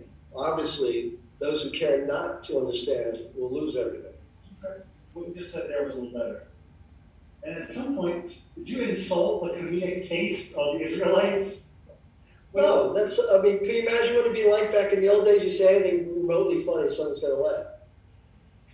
I mean, it's not like, you know, America's Got Talent. If you say something like, can you imagine someone put a lamp under a basket? That's supposed to be a funny line. Alright. Uh, I don't know, I kind of, I thought it was. No, somebody goes, well, that was Jesus' icebreaker. You know, who would put a lamp under a basket? Oh, that's so funny. you know, I got you. all right. I, I give you points for like the Kate Morgan, nice, nice feature, bringing in. some That's a really that. great letter too. Uh, to look it up. Well done, Dan. Thank you, Father. Hey, Anthony, how are you? God bless. We'll, uh, send the others to Bob. Let's take a, a, let's take a two minute break. Heads, back in our seats, then we'll go Steve, Danielle, then, then, uh, Steve, Danielle, and Bob. I'm gonna, Anthony, I'm gonna go off for, go back in five, okay? Okay. Or you want, or should I keep it on? That's up to you. Yeah, keep it on. Okay. Easier that way for me. Okay. The sound on everything is good, Anthony? Yeah, it's all good. All right, Thanks. no problem.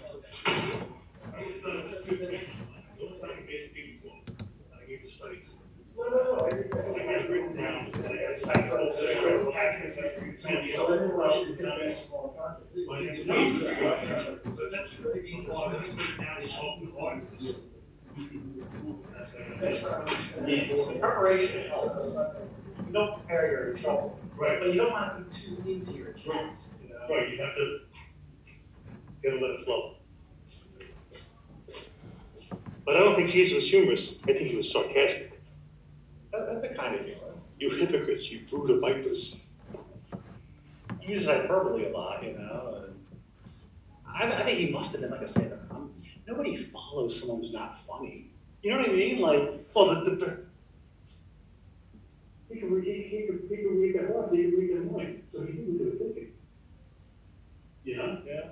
Like I said to a priest one time, I was like, you think so? He made them. Well, it does say a couple of the gospel passages he knew what they were thinking. He knew what they were thinking. Think about it. The most complex thing that, that God created was the human mind. We don't have that advantage, do we? No, we don't.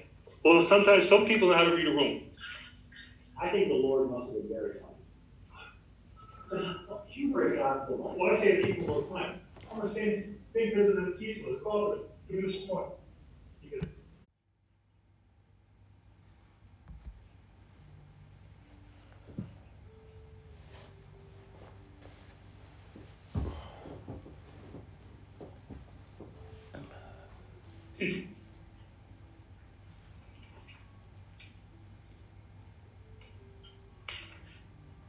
Lord be with you. And with your spirit. A reading from the Holy Gospel according to Mark. To you, Lord. On that day, as evening drew on, Jesus said to his disciples, Let us cross to the other side. Leaving the crowd, they took Jesus with them in the boat just as he was, and other boats were with him. A violent squall came up, and waves were breaking over the boat, so that it was already filling up. Jesus was in the stern, asleep on a cushion. They woke him and said to him, Teacher, do you not care that we are perishing? He woke up, rebuked the wind, and said to the sea, Quiet, be still. The wind ceased, and there was great calm. Then he asked them, Why are you terrified? Do you not yet have faith? They were filled with great awe and said to one another, Who then is this whom even the wind and the sea and the sea obey? The Gospel of the Lord. Praise to you, Lord Jesus Christ. Come, Holy Spirit, fill me with your wisdom. Why are you afraid? Have you still no faith? Using the word still is surprising here. Up until this point, after all the parables Jesus had taught, after all the people he had freed from demonic oppression, the disciples did, still did not know who he was, and their faith was little, if any. Where was their faith? I have a friend, Vinny. He was actually here in the diaconate formation program. He was ordained a few years ago, maybe like four years ago. When Vinny was in his second year, his wife was diagnosed with cancer. And I'll never forget this story. Vinny quickly decided that he would leave the program so that he could take care of his wife. But his wife responded, No, Vin, you are exactly where you need to be. You must continue on this journey and pray for our family. So Vinny stayed in the program, and his, and his wife attended the weekly diaconate masses in support of Vinny. Unfortunately, shortly thereafter, God called Vinny's wife home, where she now rests with the Lord. In today's gospel reading, we do not find the disciples having as much faith as Vinny's wife did. Even though a good number of the disciples were fishermen, who I am sure experienced squalls before, they still became terrified as the violent storm attempted to sink their boat. Out of fear that they would perish, they woke up Jesus, who was sleeping through the squall, and asked, Do you not care that we are perishing? A very reasonable question to which Jesus does not assure them everything will be okay, but he quickly rebukes the wind and commands the sea to be quiet, be still. This same action and language is used in Mark 1:21, where he drives out a demon. Upon Jesus' command, a great calm comes over the sea. Order is established, and the storm is driven away, and the wondrous order of creation is restored. But yet, where is the disciples' faith? Vinny's wife understood what faith is. She trusted in the Lord that Vinny needed to continue his journey despite her horrific diagnosis. She simply trusted in the Lord. My brothers, we all have fears. Each day when I awake and as I lay still in bed, I look to heaven and I say to Jesus, I need you. I cannot get through this day without you. I then hit my knees and pray at the side of my bed for Jesus to, for Jesus to take my fear from me. Last week I spoke of how if we went to the foot of the cross, Jesus would shoulder all of our sins and forgive us, and we could start anew. But Jesus can also take all of our fears away. He can calm the storm, storms in our lives, and He can restore us to sanity. We must simply learn to trust in the Lord. How do we do this, you might ask? Pray, my brothers. We must pray unceasingly. At our baptism, we are given the gift of faith, but this faith must increase through prayer, participation in the Mass, daily if you can, the sacrament of reconciliation, and trusting in the Lord. I even suggest the Rosary. Last week, our brother Paul spoke of Mary at the wedding of Cana, where she told the waiters, Do whatever he tells you. Thus, through the Rosary and by meditating on its mysteries, Mary, our Blessed Mother, will lead us to Christ, and this will help to increase our faith.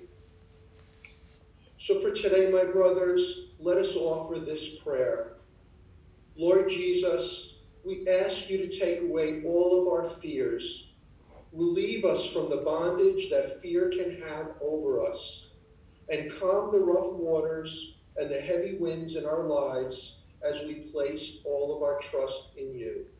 Amen. God bless all of you and all those you love.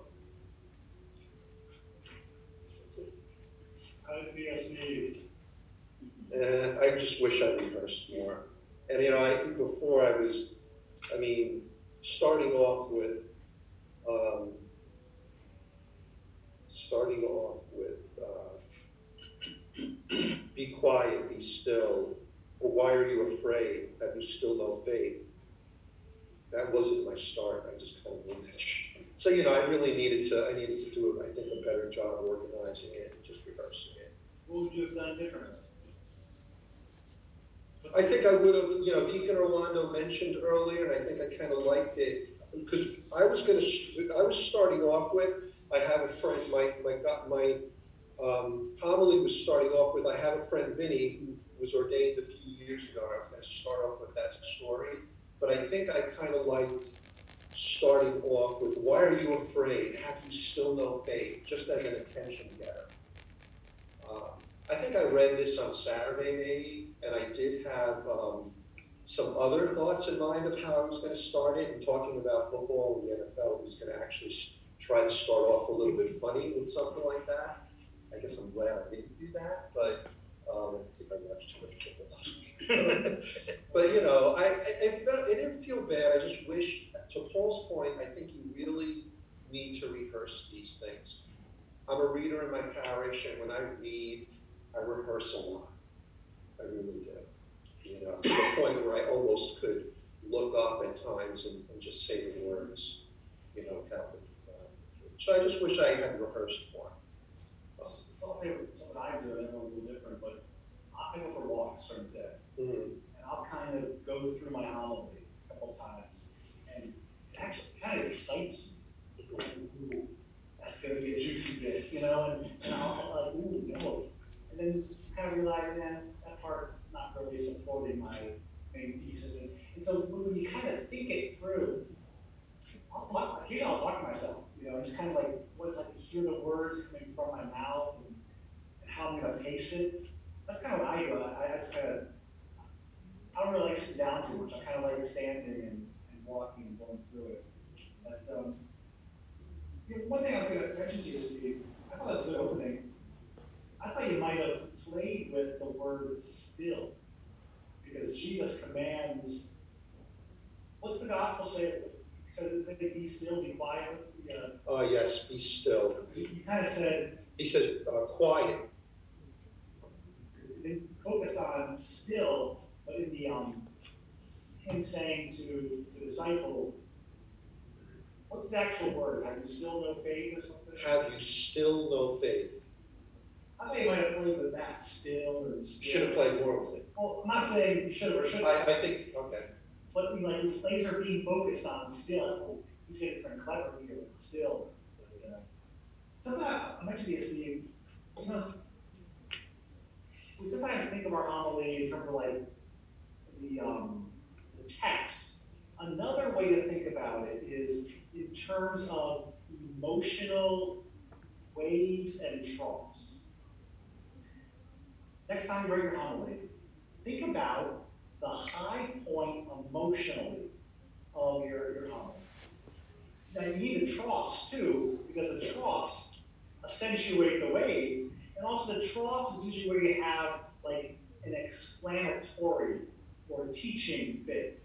You know, your, your you can't be, and the rosary is the, the way to pray without ceasing. You know, like that, that's more in your pray without ceasing is kind of your wave.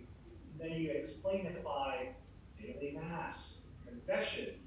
Um, you know, what I'm saying? That's, um, so maybe next time you're for next week's homily, maybe underline like I would suggest two emotional high points. You know, kind of underline that and think about like you as a wave, like putting emotion into that, and then kind of coming back a little bit for the some explanation. Yeah, I think it's a little more, a couple of waves, but I think okay. a little more engaging. I mean, I think prepared very well. Um, I think I prepared. Good story, real life story. Good story about the the, the faith of his wife. It's always to have uh, Steve, you should be uh, more confident about yourself. You did an excellent job. I really think to, your presentation was the best so far tonight. Uh, you did a great job. It was easy for me to follow. You were very uh, animated. You did an excellent job, Steve. Uh, I don't know about the praying out loud to the Holy Spirit before you start preaching. I don't know about that. But uh, as I said, the delivery was perfect. Thanks. I thought about that too. I guess I didn't. Maybe I should say it to myself. I guess um, my, my reaction was I'd never seen anyone do that before. It doesn't mean it's bad or good. Like I've seen, like I've seen a lot of preachers, but. Uh, Father Pomaso, did he, he used to do something? Yeah. I don't know if he used to just say, come. You know, I would say it feels natural. Go with it, but uh, it struck me as unusual. Okay. But, uh, All right. Well, thank you. Yeah. Thank you. Excellent, excellent uh, presentation, and also you engaged with the with the with the story. I really, I really feel the, the story, the, the wife, uh, brother, the, the, the, the, the Well, that are stories good to use in a homily? Did you guys read the, uh, the chapter, the first three pages of, uh, it talks about that. You should use stories when it's good to use stories. And you shouldn't use stories when it's bad, when you shouldn't use stories. I think there are some preachers, deacons, priests, who they learned when they were in a class like this, you gotta have a story. You gotta have a joke. I don't think that's true. There are times when you desperately need concrete example because, geez, um, there are times when the text is begging for a story, you know, to contemporize it. There are times when it's not. You know, so use a story when you shoot a story. Okay. Um, I just remember when we were on retreat, I don't know if you men remember, I remember Father Romano saying he didn't like stories because you shouldn't have to use a story to, you know, explain the Word of uh, God. And it, that kind of made sense to me, but I kind of love stories. So, Father Jordan. And, and he also said, every homily you do, make sure you quote the catechism. Because it's the only time most people sitting in their pews will learn. Because it's not like they can run home and read it. I'll tell you like stories. Jesus of Nazareth. Oh, absolutely. He told 40 parables. The bulk of his preaching is storytelling.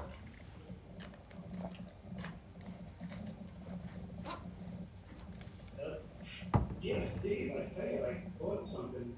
Your proclamation of the gospel. Right on.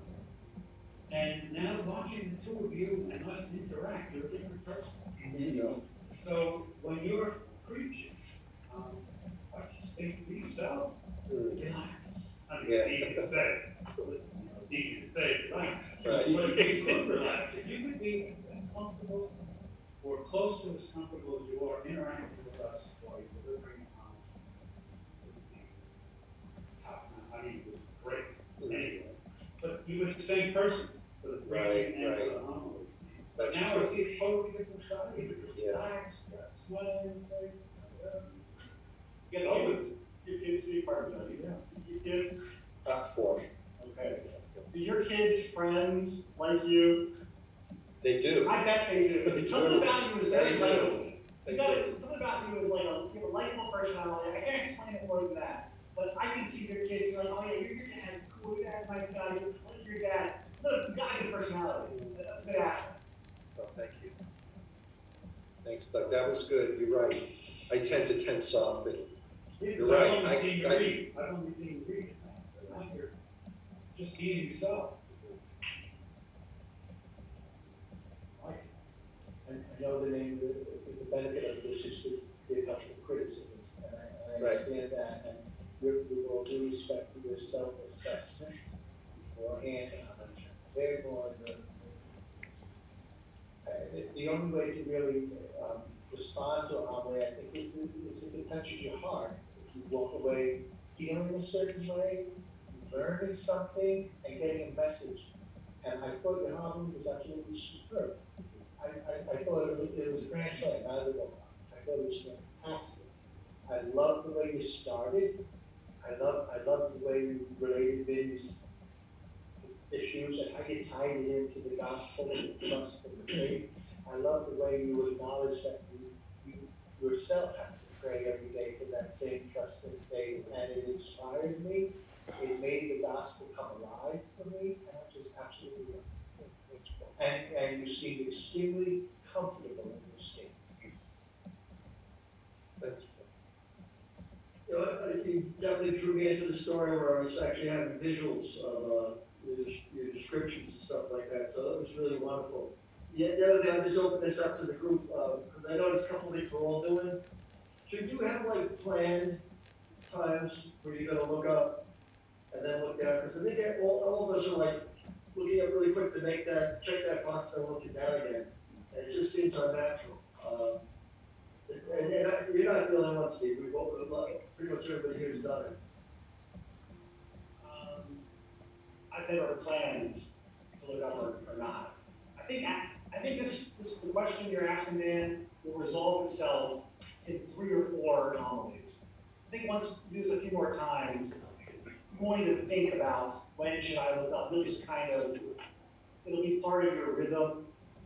It'll be part of your, your pattern of, of delivery. So ask me again in like four weeks, I got a feeling it'll resolve itself. Okay. Excellent proclamation. Eh, el timbre de voz, Your voice, your voice was good. muy buena, excellent. Um, dominio. Very. Yes, excellent. A lot more relaxed, you seemed a lot more comfortable compared to last week. La- Last week when you went up there, you were nervous. Yeah.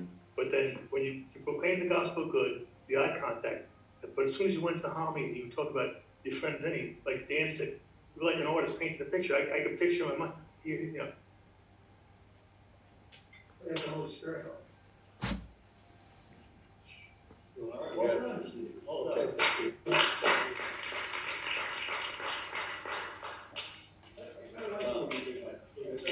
What's that?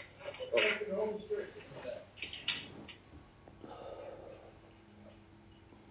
I, I wonder if I've made a mistake.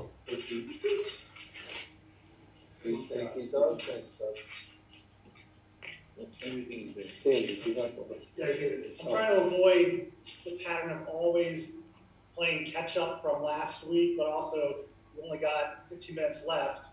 I want to do a little bit of discussion on the, the text that you read. Um, my thinking is, if in the future, if we just I give verbal feedback and everyone else writes it, I think that'll kind of expedite the homilies enough. It's fun giving feedback though, isn't it? It's like it's encouraging, it's fun. It's fun. I was talking to Father Valencourt outside in the break, teaching Trinity, and I was like, you poor guy. mm, We're having so much fun doing the preaching. This is like the good stuff.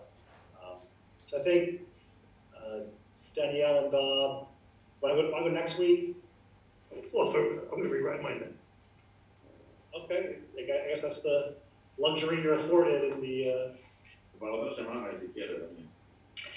We only have fifteen minutes left. Okay, no problem, no problem, no problem. Fifteen minutes. No problem. Okay. But, um, does everyone have their, uh, everyone's, get their booking time, by the way, I kind of. I think it's an excellent book. I read this book once a year, I think it's a great book. I didn't get one. Okay. And my wife expedited through Amazon. Okay. When you get it, read the whole thing for next week. That's if I can get it for next week.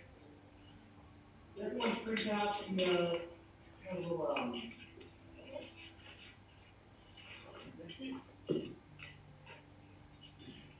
Look at the little four, four categories of homilies. I sent you this today? Yes. Let me, I guess maybe this is a good way to, uh, well, they think from the book, really, was, what was, what was worthy of being underlined or highlighted?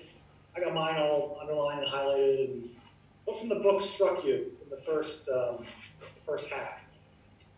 Yeah, Well, what I really didn't know was that with the, coming about FAQ, the nature of the homily changed from the sermon to the homily, and then they kind of went into what the differences were. And, and what I also didn't realize, I should have known this, but that the homily is supposed to be centered on the gospel. Uh, and yet, and, and, and it should not be a, an opportunity, uh, for catechesis or, or education, is what the book said. But in all honesty, the homilies that I remember most of my life and that I enjoyed most of my life were more educational as opposed to just, you know, going into the details of the gospel. I, I walked away from. I didn't quite read it the same way that uh, it couldn't be catechetical. Even the four categories of teacher is like a catechetical um, style of, of homily. I think the idea is the foundation is the scripture. And that's the recovery from the Second Vatican Council. Anyone seen the, movie Doubt before? The film Doubt came out maybe 2011. So in Doubt, he preaches a whole sermon on gossip. Remember this? He has the pillow. I think that's a pretty accurate depiction of kind of how preaching was. You can talk to your, your friends who are, are in their 80s and 70s and 80s. I think it was thematic, where you might say, this Sunday, we're going to talk about honesty. You know, I think I think it was more like moral and more thematic. It wasn't worse or better. It was just a different style. I think once we had a what they call what Waznak calls a richer fare. We take it for granted. We have Old Testament, Psalm, Epistle, and Gospel. That wasn't the case, you know, before the '60s. So I think with the recovery of the lectionary, the, the homily sort of attends to that. But, uh, yeah. Thanks, Paul. Other thoughts on the, what you read? Yeah, I had, I had somewhat of a similar, uh, perspective on the earlier parts, because what I never really fully appreciated was that certainly today's day and age, I guess. I mean, it's just as important as the rest of the movies. That's the impression I got. You know, one flows right into the other, almost in an uninterrupted fashion. And apparently the order of the delivery of homilies changed from centuries. So, some educational stuff, but also I like the it's all part of one sacrifice, one celebration. Um, What did the, what did the Hebrews call when you call them the presence of? Anamnesis. It's a Greek word, yeah. I think it's in the Gospel of Luke too. Good stuff.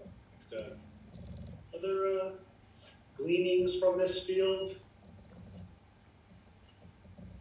I didn't get that far in the reading, so I'll allow us know to do it.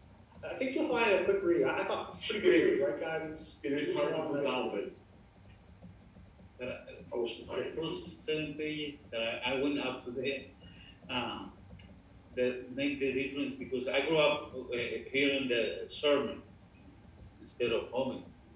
So uh, it was in- interesting uh, know what, why they call before sermon and some still want to call like that. And and what is happening. Those things to make more interesting. I'm, I'm gonna make time to, to, to keep reading.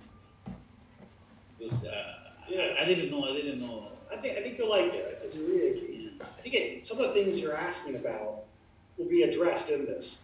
How often should I talk about myself? How often should I tell stories? It's all sort of, it kind of, I think, gives a very balanced view of these things.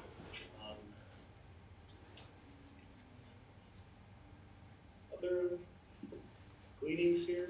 I thought really interesting was the four categories of herald, teacher, interpreter, and witness, which is the second chapter. Did you see yourself in any of these? Or is there a primary category that you think you fall into in your in your preaching? I witness category, but I don't know if that's great for a homily. And I love getting witness talk. From, from Lambeau Church. I think it's not like a matter, Doug, of saying, oh, this is bad, witness is better than interpreter. I think the idea that I want to share with you is if you notice that you're primarily one, occasionally think about writing a homily from another point of view. Personally, for me, like herald's kind of my default. So occasionally I'll, I'll get, I don't talk about myself. I mean, I do surface kind of stuff. Like I was talking to this guy the other day, but like not like, you know, when I my dad died and I was going through all kinds of stuff you can, you know. But occasionally I'll, I'll say, you know what, I should share some of this stuff. And interpreter is kind of fun, storyteller. I think it might be the, the one least attended to. Storyteller? Storyteller and prophet and poet. One question I want to ask the class, and this is a question, this is like an overarching meta theme to like American preaching. What does an American prophet look like? That, that's a question I, I think about a lot because I, I want to be a prophet. I think in, in America, there's this idea of like the, the preacher, the priest, the deacon is like a nice man who says nice things and um, you know is charming at times, is funny at times. He shows up know your loved one dies or in the hospital, and that's good. But there's something else that the prophet is you know proclaiming the, the hard truth. So I think I think something about like I'll say priest, I think it's true of deacon too. There's something about priest and deacon that want to be like a likable person in people's lives. And yet, that just doesn't square at all with biblical prophets. Um, so I think about that a lot. What, what does an American prophet look like? Because prophet, John the Baptist, you name any prophet, Elijah, is kind of outside of the religious, or on the edge of the religious structure. And here we are, ordained smack dab in the middle of the religious hierarchy and structure. So how do we, how are we prophets? Something to think about. And I want to return to that throughout the, the semester. I think a lot about, because I think there's just, like Dorothy Day for me is a prophet, you know, like stuff that, her, her witness, her writings, someone like that, man. Tremendous prophet. But did you see, you said, uh, you said yourself as witness, Doug? What else did you guys identify with one of those four? Probably a witness too. Yeah.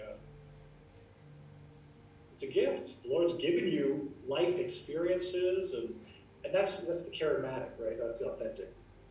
Think it couples with the charismatic. That's the early the early gospel was people seeing, I witnessed this man die and rise. That was the early gospel before you know gap between the gospels are written and the preaching of the apostles. That's the early gospel. I saw this man die and he appeared to me. That's the witness. Other.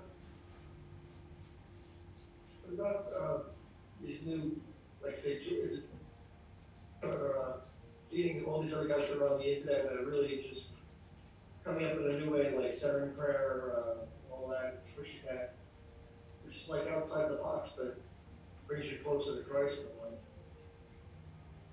like YouTube channels that we're talking about? Dan? Oh, Am I getting our name wrong? Is it George Keating or, uh?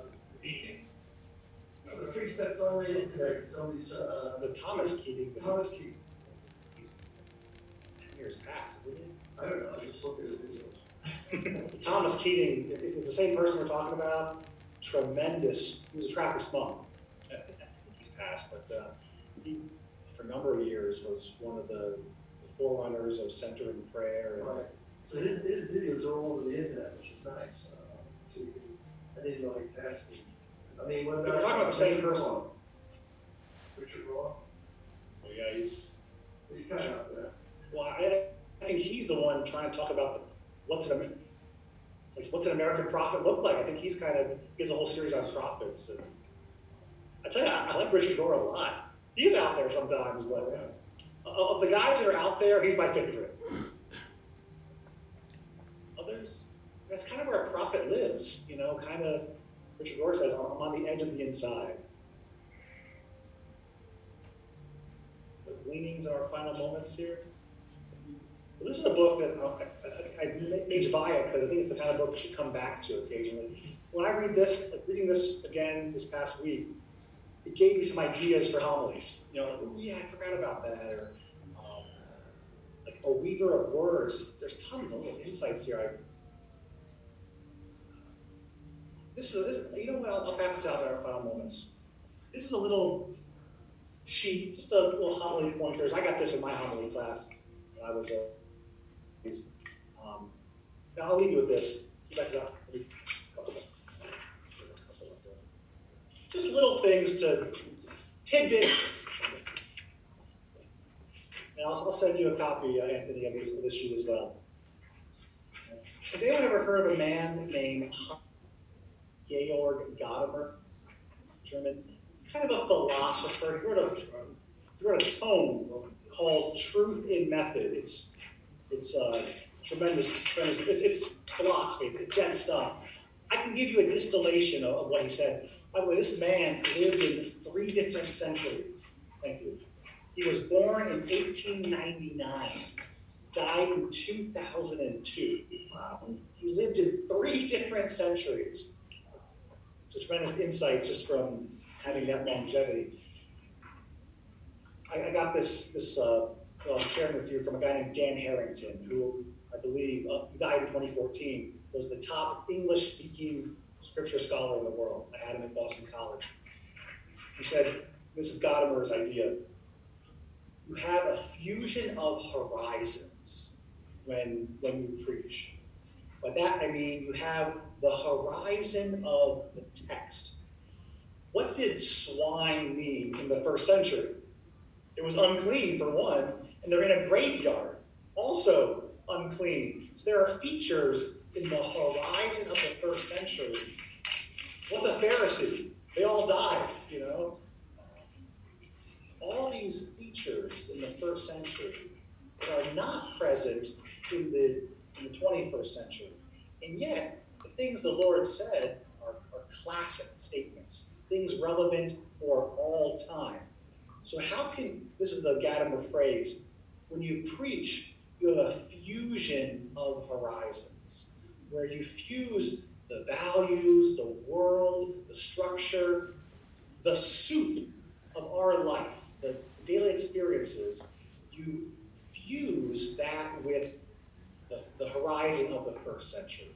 That's the task of the preacher to examine the newspaper, the headlines, and how does the gospel respond to the human experience of the 22nd century? That, that's the challenge that we have. Um, not be too abstract or but to make something concrete, a concrete fusion of horizons. That's kind of what the, the second side of this explains. The culture, tradition, and also you as an individual are like the, the focal point of that fusion of horizons. So I'll probably give out sheets like this every class, little you know, things to think about, tips and such. Did you guys, did I send this out to you as well? Homiletics for candidates for the diaconate, this little handout here? Mm-hmm. Okay, good. And a couple I sent out, a couple I didn't. volunteers to close in prayer. So for before I close, uh, for do I have a syllabus handy by chance? Yeah. No. I got it, I got it. So for next class, same assignments. Do a, a different daily homily for next class. Same time limit. Incorporate some of the things we're learning, some of the things you read in Waznak, some of the tips. Incorporate some of these things. Sharpen it, tighten it. Think about emotion. Think about the waves of emotion. Um, so do another homily, and then we read the second half of Waznak. Also, make copies of your homily. I know you did this already. Uh, thanks, Danielle. Make copies for everyone. We'll try this out. We'll see. Part of me doesn't want to do that because then, as I'm listening to you, I might be here, you know, instead of listening to you. But let's try it out. Make a copy for everyone in the class, so we'll have a text in front of us. Question, Paul? Uh, Father, you mean by format? Um, joking with that. One page, and uh, don't use paragraphs. Don't make it an essay. Put it that way. Don't make it an essay. It more like comments. An essay is for the, the eye to read. A homily is for the ear to hear. So format it appropriately for the homily.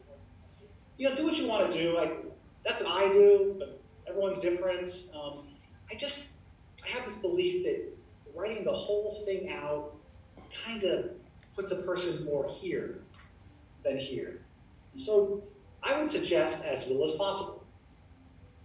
Have your beginning, have your end. That's one thing I, I write out totally is my beginning, my ending. The middle, you know, um, have as little as possible. Have what you need, but uh, does that make sense? Answer your question? Yeah, it does. Thank you. Because eventually, I want to get to a place where we can do a little bit of free space preaching, where you might be walking in the, the congregation, and you might have, you know, in the first pew, you might have like your, your thing here. But primarily, you're going off what you recall, what you memorized in your home. Thanks, Paul, for the question, clarification. We should use it as a comment. Yeah, so I do it more than. same assignment, but we'll do next week's um, daily lectionary. Any volunteers to close in prayer? Sorry for going a little over, guys.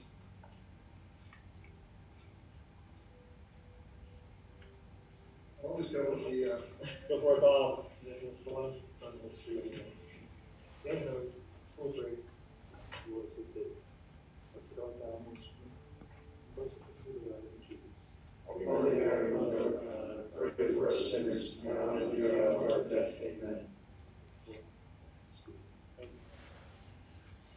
You mentioned Don Bosco in our homily today. Was that? Uh, I did. Way to go. I love hearing about saints, guys. Church history, good examples. They don't have a Don Bosco mask, A Don Bosco mass? Yes, my wife teaches there. Is that right? TD, What'd she teach? math. Anthony, good to see you. Hope you feel better, brother. Rest well. Thank you. Rapid and full recovery to you. Look forward to seeing you here soon. Okay, thanks. You read it? Anthony, we love you. Yeah. Thanks. Thanks. Good night, buddy. Thank you. You're welcome.